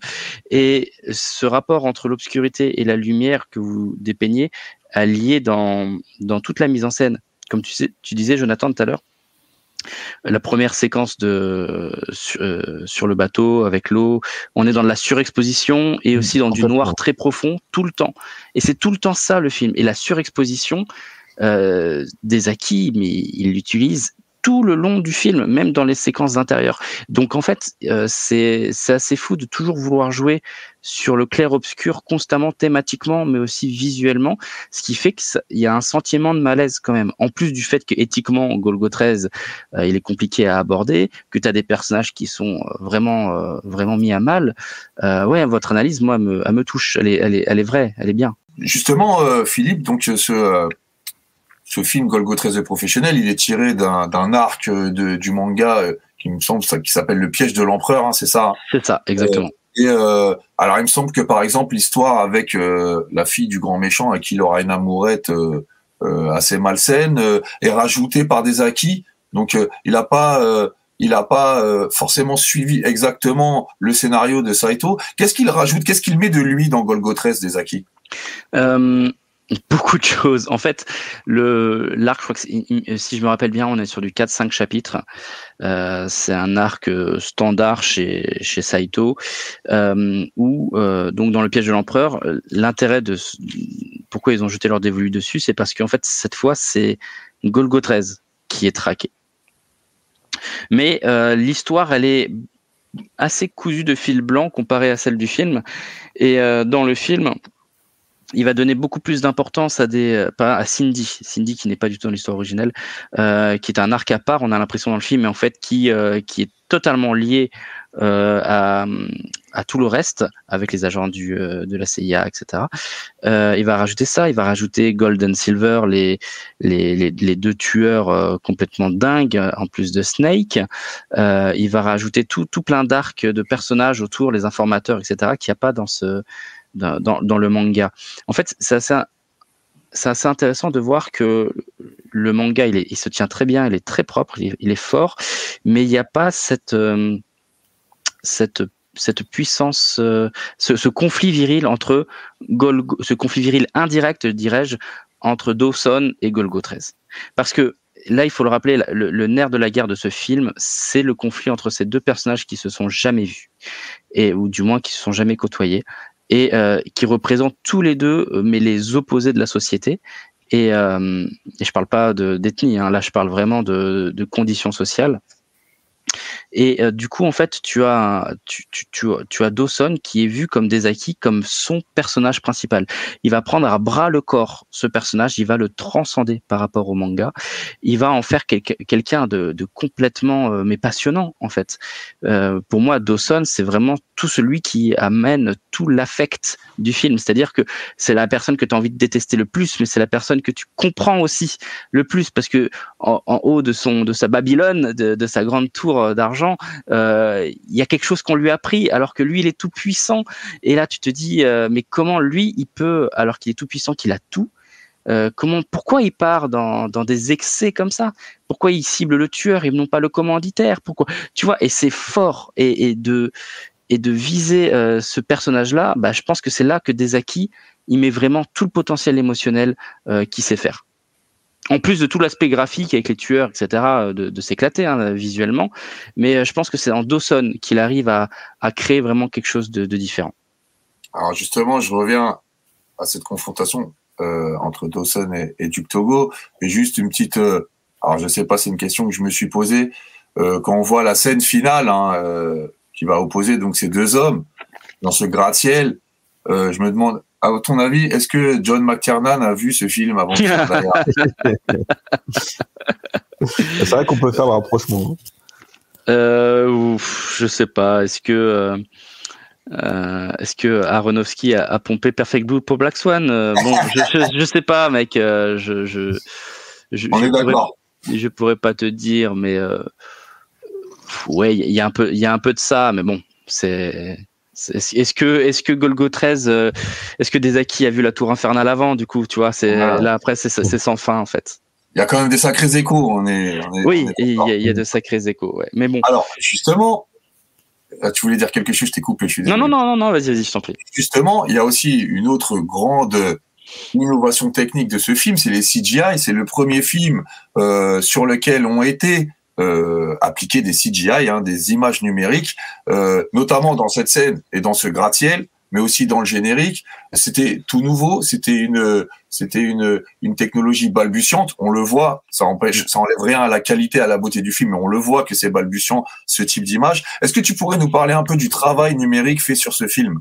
Ouais, alors c'est énorme. Alors déjà, effectivement, Fujioka, quand il produit le film, il dit à Desaki, moi je veux absolument faire le tout premier euh, film qui intègre de la CGI, donc des images euh, infographiques. Et, euh, et, du coup, Desaki, lui, il open toujours hein, sur toutes les innovations possibles. Donc il dira euh, OK. Et donc euh, Matai Shiro, le producteur délégué pour le film, va va du coup prendre à bras le corps vraiment l'aspect 3D du du film parce que c'est quand même quelque chose comme tu l'as dit de nouveau qui coûte excessivement cher et on sait pas c'est quoi le rendu final. On peut pas te faire une bande démo tiens tu auras ça c'est comme maintenant on peut te le faire pas du tout. Donc euh, il, il, explique qu'ils ont mis 10 millions de dollars à l'époque sur la 3D, rien que sur la 3D, ce qui est euh, apprendre, moi, je pense avec des pincettes. Hein. On l'a dans l'interview du, Blu-ray. Euh, c'est apprendre avec des pincettes que ça reste quand même une somme folle déjà pour l'époque et encore plus pour un film d'animation. Même si on a un film d'animation qui est, qui est quand même euh, avec un très bon budget. Et là, sur le coup, je fais une petite parenthèse. Max, je te rejoins sur le, le côté, il est moins sec le film. Mais parce qu'on est dans de l'animation, et qui a, malgré que ça reste un film d'exploitation, on a quand même un budget qui est bien supérieur à des films d'exploitation de base. Ouais, ouais. C'est pour ça qu'on a cette magie un peu qui s'opère euh, graphique. Et puis aussi, c'est parce que c'est l'animation, c'est des acquis, il y a des effets de style partout. Mais quand tu vois effectivement les deux Golgo 13 live, bah, c'est ultra sec. Tu vois, le montage, etc. Ils n'ont pas les budgets pour faire quelque chose de, de très euh, sophistiqué. Bien sûr. Euh, je reviens sur la 3D. Donc, euh, il dépêche euh, la soci une société qui s'appelle Toyo euh, qui est connue pour faire le plus rapidement des, des images de synthèse. Euh, c'est pas les plus qualitatives, les images de synthèse, mais les plus rapides. Et euh, Toyo Lynx, en fait, va du coup faire des images pour le générique d'ouverture. Le générique d'ouverture, c'est un mélange entre du live en stop motion Ouais. et de la 3D. Il est Et- Ouais, c'est incroyable. Et Puis c'est un générique James Bondien avec une, Ouais, musique pop de Cindy Woods. Euh. Parce que ça ici, il faut en parler. Le film est très pop, en fait. C'est pour ça que, contrairement au, au film live dont tu es habitué, tu vois, d'exploitation comme ça, bah là, c'est un film qui assume son côté pop années 80. Ouais, ça c'est cool ça. Ça j'ai beaucoup Ouais. aimé par contre. Mais c'est ce qui fait aussi que ça, ça reste un film un peu plus fun, moins, euh, moins, euh, euh, moins à cordeau, tu vois, au niveau du montage, et avec des musiques un peu plus cool et tout. Et euh, donc, euh, dans ce générique-là, on va avoir un crâne en 3D, fait euh, notamment avec la technologie qu'on appelle Metaballs. C'est qu'avec des petites boules, ils font des formes qu'ils veulent. En fait, ils font une association de plein de petites boules euh, en 3D et ils font la forme qu'ils veulent in fine. Et tu vois, du coup, la caméra qui, enfin, le, le crâne qui tourne sur lui-même, c'est absolument merveilleux pour l'époque, hein, je dis bien.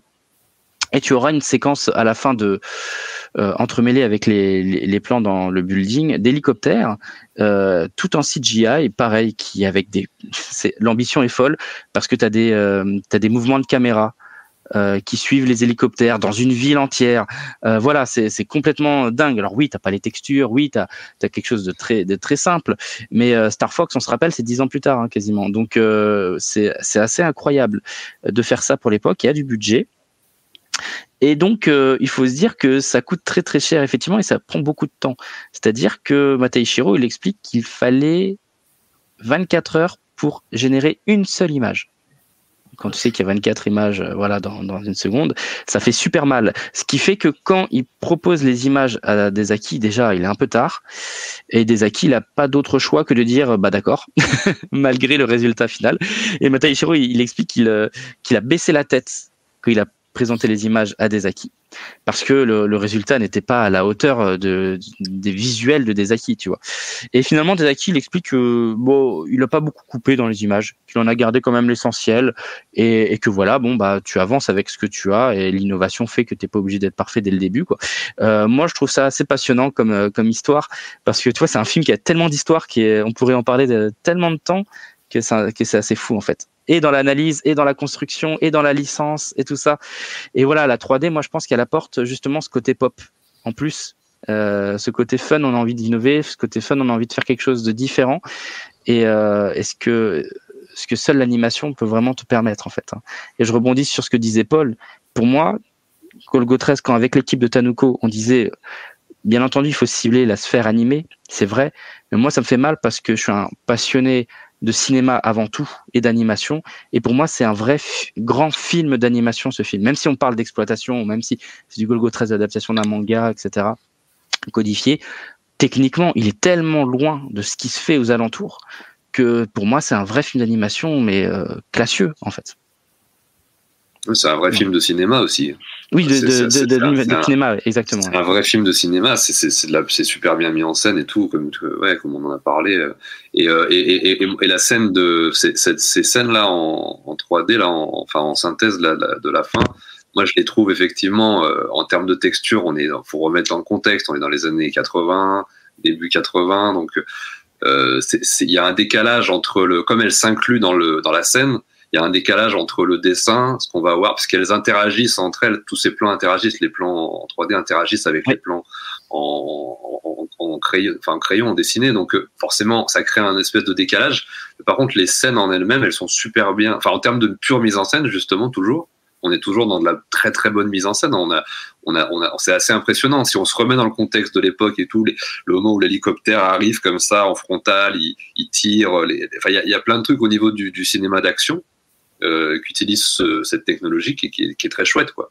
Ouais, ça, Donc, ça, euh, ça troque pas euh, les idées de mise en scène au profit Ouais. de la technique, en fait. Effectivement, ils arrivent ouais, à faire. Un, un, un couplet gagnant. Ouais, faut vraiment se remettre dans le contexte. euh, J'insiste parce que pour que, parce que ça, les gens, ça va peut-être leur faire un peu bizarre, mais c'est, c'est, Mm.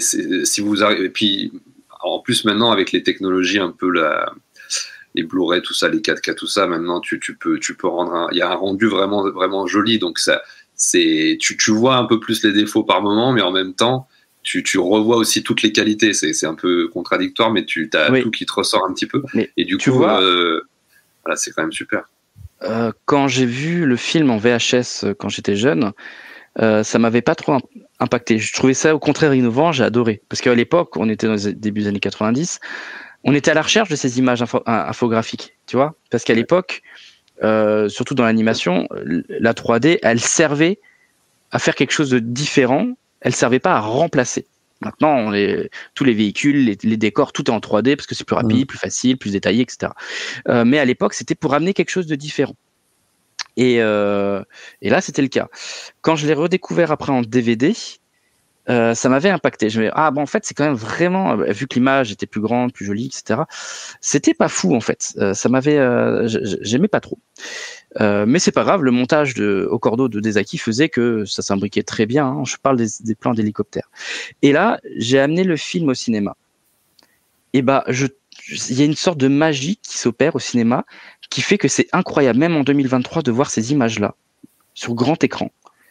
Et bah c'est, je sais pas, il y a un côté. Alors peut-être parce que j'ai un passif assez fort avec Golgo 13 que j'ai bien digéré l'œuvre, mais même pas. Je vais t'expliquer pourquoi. Euh, sur grand écran, d'avoir ces films-là, et bah, c'est l'innovation qui te pète à la gueule, alors qu'on est en 2023. Le, le- le fait d'essayer, d'expérimenter, et ça, ça fait du bien ère où l'expérimentation maintenant, bah, c'est que euh, de plus en plus de fonds verts et de d'effets numériques, etc. Donc ça fait vraiment du bien de voir ça. Et quand on est sorti euh, de la salle, euh, les spectateurs qui n'avaient jamais vu le film, eh ben ils ont été subjugués. Et moi j'étais étonné. hein. Je pensais que, parce que je faisais la présentation des films avant en disant vous allez voir, voilà, je présentais les films les séquences en 3D tout ça. Ils ont adoré. Ils ont adoré. Et moi, ça m'a mais, mais tué, quoi. Je me dis, ah bon?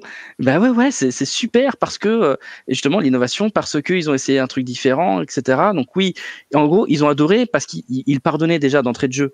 Alors que moi, quand je l'avais redécouvert en, DVD, j'avais un peu oublié ces séquences à l'époque, en 2006.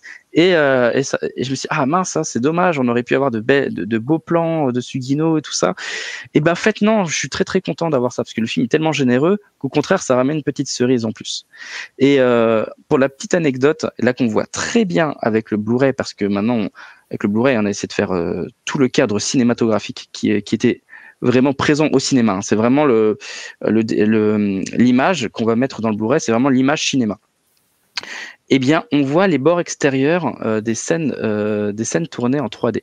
Parce que ce qui est marrant, c'est qu'ils faisaient des images en 3D, mais ils ne savaient pas comment euh, comment euh, mettre ça euh, sur pellicule. Donc comment ça s'est passé? C'est qu'ils ont diffusé les plans en 3D sur un écran cathodique, donc je rappelle un écran qui avait des bords arrondis, et ils ont filmé, ouais, ouais, hop, image par image, l'écran télévisé. Et donc c'est fou parce que du coup dans le film, tu vas voir pendant ces séquences en 3D, tu vas voir les bords arrondis sur les côtés. Et c'est absolument fou quand tu sais ça, parce que euh, euh, il faut vraiment avoir l'œil. Mais euh, là, avec le, le Blu-ray où tu vois tout maintenant, bah tu vois des fois tu as un bord à droite, un bord à gauche, un bord en bas. C'est marrant parce que c'est en fonction de là où ils ont mis la caméra sur l'écran de télévision. Voilà, c'est un défaut, mais moi je le prends comme une sorte de de satisfaction, de d'innovation. En fait, tu dis, bah, ils n'avaient pas d'autre choix que de faire ça à la débrouille. Et finalement, l'animation à l'époque, c'était souvent à la débrouille avec les celluloïdes réutilisés, les nettoyer, etc. Et moi, je trouvais ça, je trouve ça juste génial, en fait. Ouais, bah, je, je rebondis parce que justement, grâce à, à Philippe et à Tanuko, j'ai eu le plaisir, moi, de, de voir, de revoir Golgotha sur l'écran. Euh, C'était une séance magnifique. Et euh, moi, pour l'avoir vu euh, un certain nombre de fois, parce que c'est un film que j'adore, euh, mais que je n'avais jamais vu sur grand écran, c'est bluffant. C'est c'est c'est c'est un film qui passe super bien et c'est vrai qu'il magnifie finalement toutes les trouvailles et toute la mise en scène de Desaki. Donc j'ai peu vu voir alors je réfléchis, mais je pense même jamais d'autres films sur grand écran hein, de Desaki. Euh, et, euh, et, et c'était super. Et je fais la comparaison avec euh, Satoshi Kon, avec Perfect Blue Satoshi Kon que j'avais redécouvert sur grand écran, qui n'était pas destiné, il est vrai, à, à, être un film de cinéma puisque c'était un OVA, hein, euh, Perfect Blue à la base. Un téléfilm à la base. Un téléfilm, donc qui était destiné pour le petit écran, qui n'était pas destiné pour un grand écran, mais qui est beaucoup plus récent que que que que Golgo 13 et moi j'avais tiqué en le voyant au cinéma les, les, les, c'est les défauts qui étaient plus mis en valeur finalement dans le Satoshi Kon je trouvais moi quand je l'ai vu au cinéma euh, que que ses qualités ça, ça ça rendait pas service au film le grand écran j'ai trouvé j'avais trouvé ah t'as trouvé? Ouais, personnellement, ouais, je trouvais que vraiment ça se voyait, que c'était pas un film fait pour ça. Alors que Golgo 13, mais j'ai pris un plaisir complètement fou. Et donc, on, moi, je te remercie. On, on remercie quand même euh, euh Tanuko et Philippe de faire l'effort parce que c'est un effort hein, de, de, de, mettre ces films-là, de traîner les gens en salle pour avoir pour voir ce genre de films patrimoniaux. Euh, et c'est des expériences qu'on aura peu et ou, ou, voir plus, j'espère pas plus, mais en tout cas peu. Et c'était vraiment super. Et, et, euh, et c'est euh, un film qui est, c'est là que tu te rends compte vraiment que c'est un film de cinéma qui est pensé en termes cinématographiques et qui et qui est complètement fait pour pour ce type d'expérience en fait. Hmm. Bah, je t'avoue que déjà de sortir en vidéo Golgo 13 pour ma première, pour mon premier titre, c'est un peu un lâcher de micro quoi. C'est bon, j'ai sorti euh, l'une des œuvres que j'aime le plus au monde euh, et de l'avoir porté au cinéma, euh, j'ai eu la, la, la larmichette à la première séance au Balzac quand le générique s'est lancé avec la voix de Cindy Woods et le et le logo en 3D là, je sais pas, j'avais une petite larmichette, j'étais tellement heureux de déjà le découvrir au cinéma. Euh, qu'on ait pu faire un beau DCP et, euh, et de l'amener et que des gens, beaucoup de gens étaient venus à cette projection, une centaine de personnes, euh, avaient pu découvrir ce film et j'étais heureux, quoi, mais vraiment heureux. Alors Golgo 13 chez Tanuko, c'est des, des diffusions dans des dans des cinémas et dans des grands des belles salles en plus, mais c'est aussi donc la sortie d'un Blu-ray qui, qui qui qui va arriver très bientôt. Alors euh, justement, Philippe, qu'est-ce qu'on va trouver dans ce dans, Blu-ray? Qu'est-ce que c'est exactement euh, Colgo 13 chez Tanuko? Alors plein de choses. Déjà, Tanuko euh, veut faire du collector, euh, extra limité, mais euh, euh collector vraiment euh, digne de ce nom. C'est-à-dire que euh, tu vas avoir donc un coffret avec ce qu'on appelle une O-card, c'est la sleeve que tu enlèves. En dessous, tu auras donc la rigid case, le coffret rigide. À l'intérieur, alors tout ça c'est designé par Tanuko. Donc euh, à l'intérieur, tu vas avoir un mediabook dans lequel tu vas avoir le Blu-ray et un livret avec la biographie de Desaki et l'analyse filmique de Desaki. À ça, tu rajoutes un autre livret à l'intérieur du coffret euh, qui euh, qui est sur l'analyse de la licence, de l'œuvre, euh, une intervention d'un artiste euh, DJ spécialisé dans la dans la dans la city pop, donc la musique city pop hein, que Cindy Wood fait. Et euh, tu auras aussi une analyse de, de, Compix, donc le système fait pour par Links en 3D. Voilà, tu as un truc assez charnu et surtout, là c'est la première fois que c'est édité, tu auras toute une galerie d'art dans ce livre des, des, dessins de Sugino. Ensuite, dans, la galette, qu'est-ce qu'on a? On a le film avec six sous-titres. On n'a pas de, doublage. Avec Tanuko, on a, dit non au doublage pour plein plein de raisons. Si vous voulez, on peut en reparler, mais euh, ça pas mal euh, fait grand bruit dans, sur les réseaux sociaux. Euh, donc les sous-titres, on en a mis six. Normalement, chez Tanuko, on va en mettre au moins deux français et anglais parce qu'on cible l'Europe. Et on se dit qu'anglais, c'est la langue internationale. Et donc là, on en a mis six parce qu'on l'a voulu le porter au cinéma dans différents pays et parce que c'est un, film qui est tellement, tellement populaire en Europe qu'on s'est dit que, allez, on met le paquet. Euh, dans la galette, on trouvera donc le film euh, dans la HD native euh, que nous a fourni TMS, elle est magnifique. on a des galeries vidéo d'art de, Sugino, de superbes galeries vidéo sur les personnages, les décors et tout. Donc les voir qui défilent en vidéo en HD, c'est quand même assez unique, je pense, avec une petite musique jazz bien pensée dedans par notre graphiste. Euh, qu'est-ce qu'on a d'autre? On a, je, fais une présentation de 4 minutes euh, donc qui amène le, spectateur au film. Donc tu peux la regarder ou pas. Hein. Euh, c'est ton bon ton bon vouloir. Il y en a qui préfèrent regarder le film et voir la présentation après. Il y en a qui connaissent pas du tout le film et donc la présentation elle est faite pour les amener euh, au film. Et euh, donc, on a aussi l'interview du producteur euh, de Matai Shiro, euh, qui est intéressant. C'est là où il parle des 10 millions justement pour la 3D. C'est intéressant ce qu'il dit parce que il dit un truc super, qui, que normalement l'animation c'est fait pour cibler les otaku, mais que quand tu fais au cinéma, tu dois cibler le grand public. Et donc, tu dois faire un film comme ça pour le grand public. Donc, ça c'est marrant. Et surtout, tu as le commentaire audio de Matai Shiro et de Dezaki, qui avait été fait pour la sortie euh, début 2000 euh, DVD au Japon du film. Et euh, donc tu as leur commentaire audio qui est mais extrêmement passionnant. Euh, donc tout le long du film, tu as Motaichiro et, et Desaki qui parlent et c'est vraiment bien, c'est super bien. Voilà. Alors il faut rappeler que Desaki, forcément, c'est un un monsieur dont la parole est rare parce que ça fait plus de 10 ans qu'il est décédé. Hein. Il est décédé en 2011 des suites d'un cancer, il me semble. Euh, donc euh, des commentaires audio de Osamu Dezaki, vous en aurez pas de sitôt. Donc euh, c'est quand même aussi l'occasion d'écouter un très très très grand monsieur euh, du cinéma en général et de l'animation en particulier. alors bah j'ai une petite question d'ordre plus pratique, moi. Euh, qu'est-ce que ça veut dire pour un éditeur? Quel risque il prend? Comment ça se passe? Euh, Quelles sont euh, les prévisions qu'on fait quand on est un éditeur, un jeune éditeur qui se lance dans l'édition, donc et qui fait du patrimonial? Comment comment on aborde la question? Parce que c'est pas comme sortir une intégrale de Naruto, de sortir Golgo 13. Alors, je vais vraiment parler que pour Tanuko parce que j'ai aucune autre, on n'a aucune autre expérience dans l'édition. Euh, on est vraiment parti de zéro, il n'y a eu aucun piston ou quoi que ce soit, on a démarché tout seul nos prestataires et tout. Donc je vais vraiment, vraiment évoquer notre propre expérience. Euh, notre expérience, elle est euh, uniquement basée sur le rêve. Le rêve et le fait que la société fonctionne pour, produire, pour diffuser le plus d'œuvres possible. on est arrivé avec le contre-coup du, du post euh, post Covid euh, avec des des produits qui étaient euh, en matière première qui étaient beaucoup plus chers. Donc on a dû on a dû s'adapter un petit peu à, notre rêve, à, ce qu'on voulait faire. pour pour pour le Golgo 13, on a quand même été assez arrêté sur le fait de produire un, un, coffret vraiment qui correspondait parfaitement à notre rêve. donc avec tout ce qui était rigid case, euh, délivré à l'intérieur, tout ça, enfin, voilà, euh, truc qui coûte assez cher.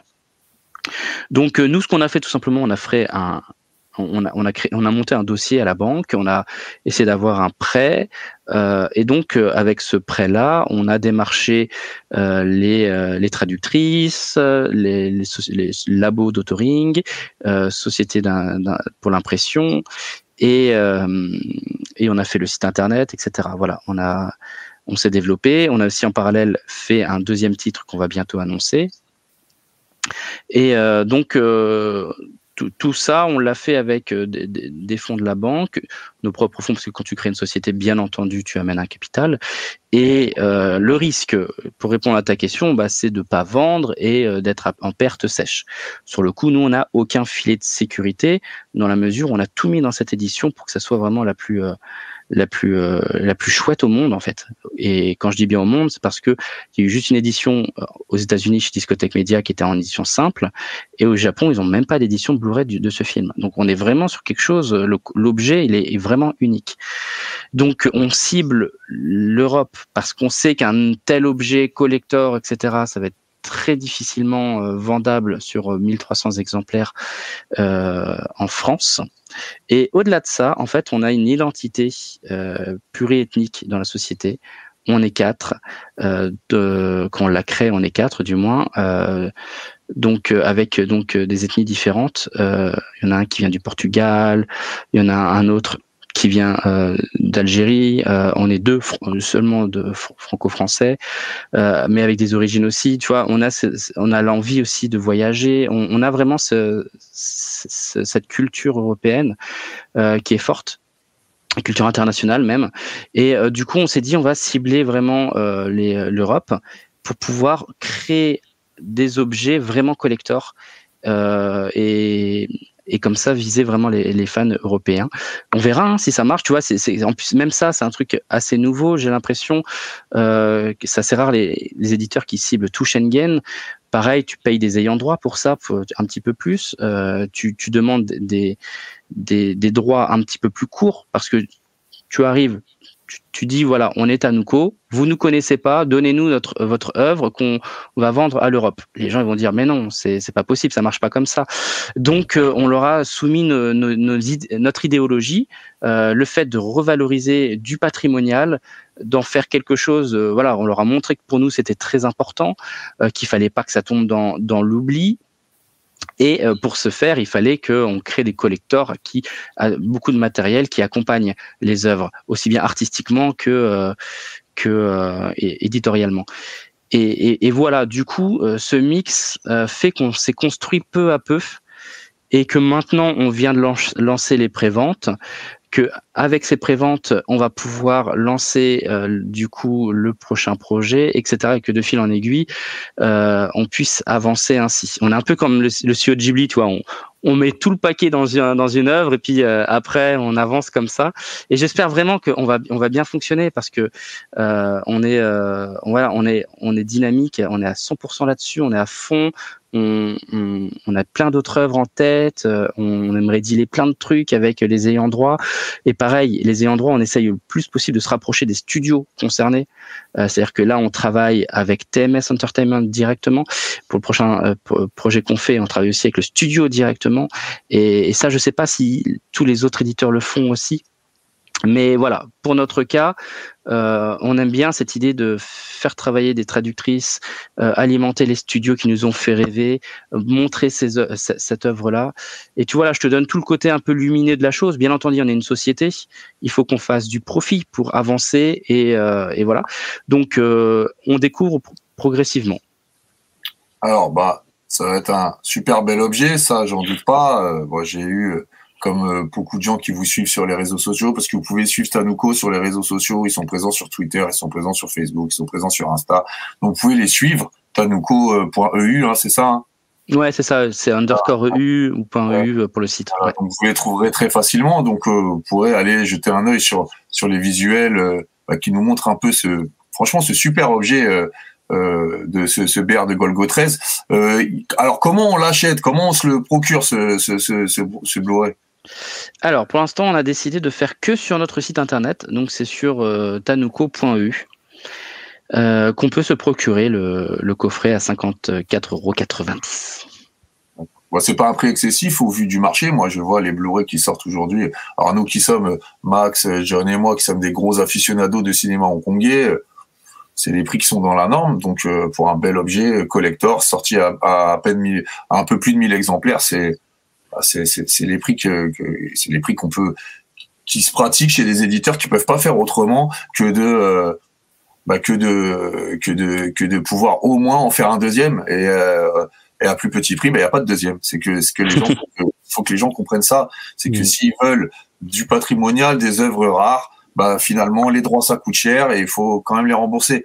Donc euh, euh, j'ai entendu ici et là, ah mais 55 euros c'est cher. Bah, allez voir ce qui se fait ailleurs en termes de coffret. J'ai pas l'impression que ce soit plus cher que le reste. Donc Bah, euh, ça dépend en fait ce que tu veux. Tu- tu- euh, nous, il y a un truc qu'on n'aime pas trop. Et peut-être qu'un jour on, on sera obligé de le faire et ça sera, ça sera un petit échec, mais c'est pas grave, on avance. Euh, on n'aime pas les boîtiers plastiques dans un collector. On n'aime pas. C'est à la base, on est arrivé, première réunion, bonjour, tout, tout va bien, allez, on va faire un truc génial. Ouais, pas de boîtier plastique. Voilà, tout le monde s'est aligné là-dessus. On veut pas ça parce que quand tu as un beau coffret que tu ouvres dedans un boîtier plastique, ça fait crac, tu ouvres. Bon, la magie, je trouve que d'un coup, elle, elle, elle s'évapore je te dis ça maintenant, mais s'il faut, dans deux mois, je reviendrai, je te dirai, ah non, le, le marché, il est tel que voilà, je l'ai découvert, ça fait trop mal et tout ça. C'était soit les boîtiers plastiques, soit les livrets, on a choisi le livret, on a gardé le boîtier plastique. Voilà, tu vois, on verra. Ou alors, euh, soit sinon, le coffret, je te le mets à 70 balles, mais là, au bout d'un moment, faut pas déconner. Euh, euh, faut pas, voilà, je, moi, je veux pas mettre euh, le, couteau sous la gorge des, euh, des fans, des acheteurs. Je comprends qu'il y en a qui, qui, qui voudraient des éditions les plus simples possibles, voilà, à 25 euros je te fais le truc. Moi, je gagnerais plus à faire ça, hein, clairement, je te le dis. Ça serait beaucoup plus simple, beaucoup plus facile, mais, mais, mais mille fois plus facile même. Euh, ça serait beaucoup moins cher, parce que ce qui est cher, c'est pas ce boîtier plastique, c'est pas le Blu-ray en lui-même, même s'il faut faire un bel autoring, etc. hein, il faut quand même euh, mettre les sous dessus pour avoir quelque chose de très consistant et de très beau. Euh, non, non, c'est bien sûr tout le carton, tout le livre, euh, tout, le, tout le packaging qui, qui fait que, euh, que, que ça s'envole, hein, les prix. hein. Il n'y a pas de a pas de secret. Quand tu fais du 1000 exemplaires, 1500 imprimés, euh, les, les coûts, tu, tu, les as. C'est pas comme quand on fait 5000, quand on fait, euh, t'en fais plus, bien entendu. Donc, euh, je veux pas mettre le couteau sous la gorge. Je sais que 54,90€, c'est un prix. Mais vraiment, vraiment, vraiment, c'est un prix juste. Pour ce qu'on va proposer comme coffret en 2023 avec toutes les augmentations, et elles sont, elles sont euh, qu'on a eu quand on est arrivé et qu'on a demandé des devis, euh, bah on, on est tombé de haut, mais voilà, on a essayé de faire au plus juste. On devait même à la base le mettre à 60 euros, mais euh, on va essayer. On, a, baissé le prix en se disant on va faire nous-mêmes des, petites tâches que on, va pas déléguer comme ça, on va les prendre pour nous. Euh, donc c'est, euh, on ne passe pas par un entrepôt, etc. On va, on va le faire nous-mêmes, les envois et tout. Tu vois par exemple. Et donc ce qui nous permet d'essayer de d'être, je pense, au plus juste pour relancer la machine derrière. Ok, donc bah, voilà, donc bah, Golgo 13 euh, chez Tanuko, c'est un projet à soutenir. Euh, on n'a pas fait cette émi- on n'a pas fait cette émission parce que euh, Philippe c'est un copain. hein. On a fait cette émission parce qu'on pense que c'est un beau projet, que c'est un très bon film, que ça va être un très bel objet et euh, que c'est euh, bah, des initiatives à, sou- à, à soutenir si vous voulez encore avoir un peu d'œuvres euh, ou rares ou euh, patrimoniales euh, euh, sur vos étagères.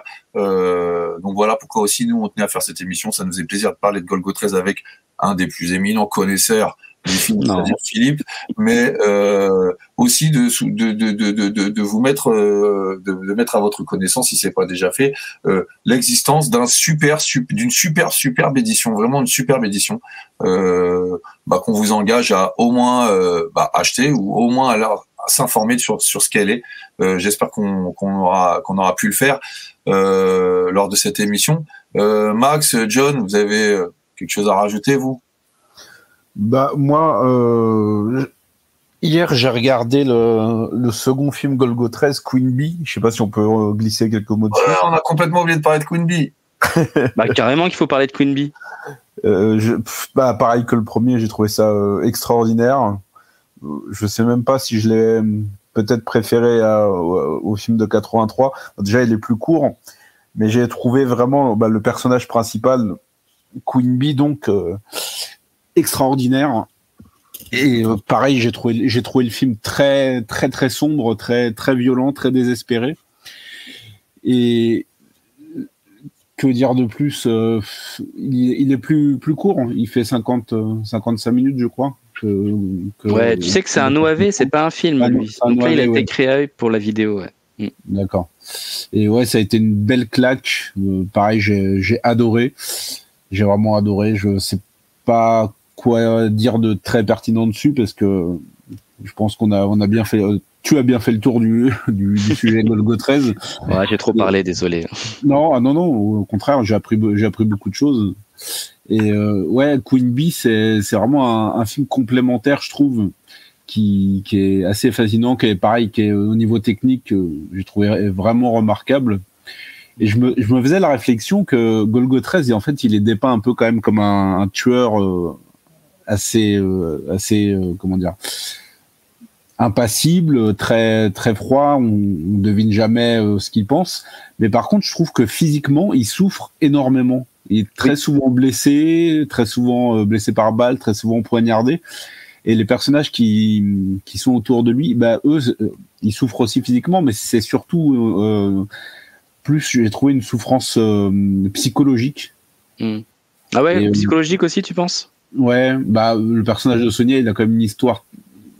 Ah oui, oui, non, je, parlais, je, je pensais que tu parlais de Golgo 13, de Togo. Non, non, justement, ouais. Lui, c'est plus la souffrance physique et Ouais, euh, ceux qui, qui sont autour de lui, bah, c'est la souffrance psychologique. Et j'ai- trouvé que ça se, ça se, c'était assez complémentaire, hein, assez intéressant. Et euh, bah, voilà, j'ai, j'ai vraiment adoré.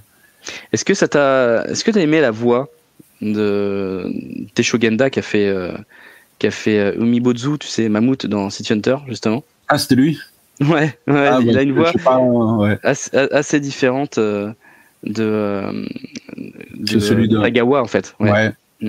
Euh, J'ai noté la différence. Après, je saurais pas euh, dire si j'aime l'une plus que l'autre. Je trouvais que ça Non, non, fait- mais euh, c'est pas une question d'aimer plus, mais moi je trouvais qu'il y avait, euh, qu'il y avait, il y avait, une- il y avait un autre. Il a ajouté une sorte de petit sentimentalisme le côté bourru, et ça, ça va avec le film parce que c'est assez rare de voir Golgo 13 qui lève son, son flingue sans tirer. Et là, quand il cible justement Queen Bee, Ouais, euh, à deux reprises, il tire pas. Vrai. Et ça, c'est intéressant en fait, parce qu'il y a une sorte d'état d'âme qui arrive en lui.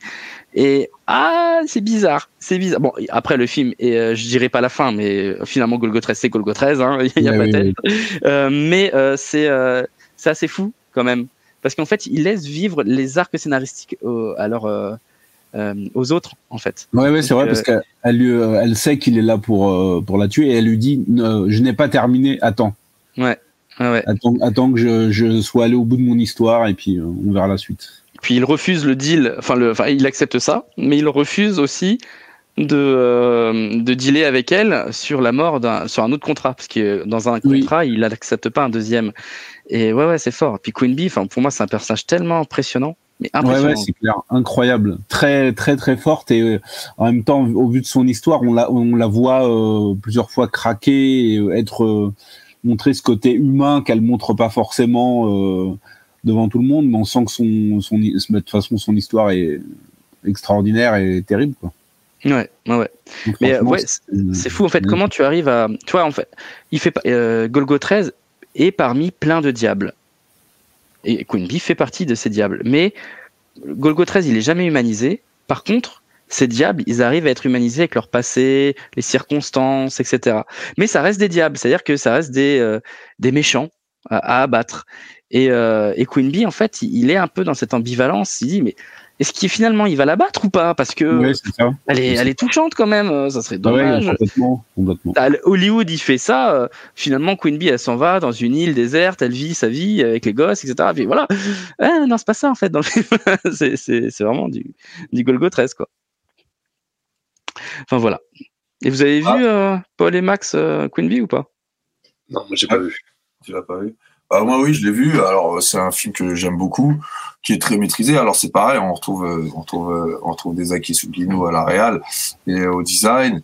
Euh, c'est un film qui, qui, qui, qui fait la part belle à, à- à- au, au protagoniste féminin. Il est un peu en retrait dans celui-là, un peu Golgo 13. euh, Ouais. euh, c'est un OVA qui est très bien fichu. Moi, je trouve. Alors, moi, je, je préfère quand même Golgo 13 le de 83, The Professional, parce qu'il a quand même une, une autre ambition euh, de mise en scène et esthétique, une autre proposition qui est beaucoup plus euh, beaucoup plus euh, ambitieuse tout simplement. Hein.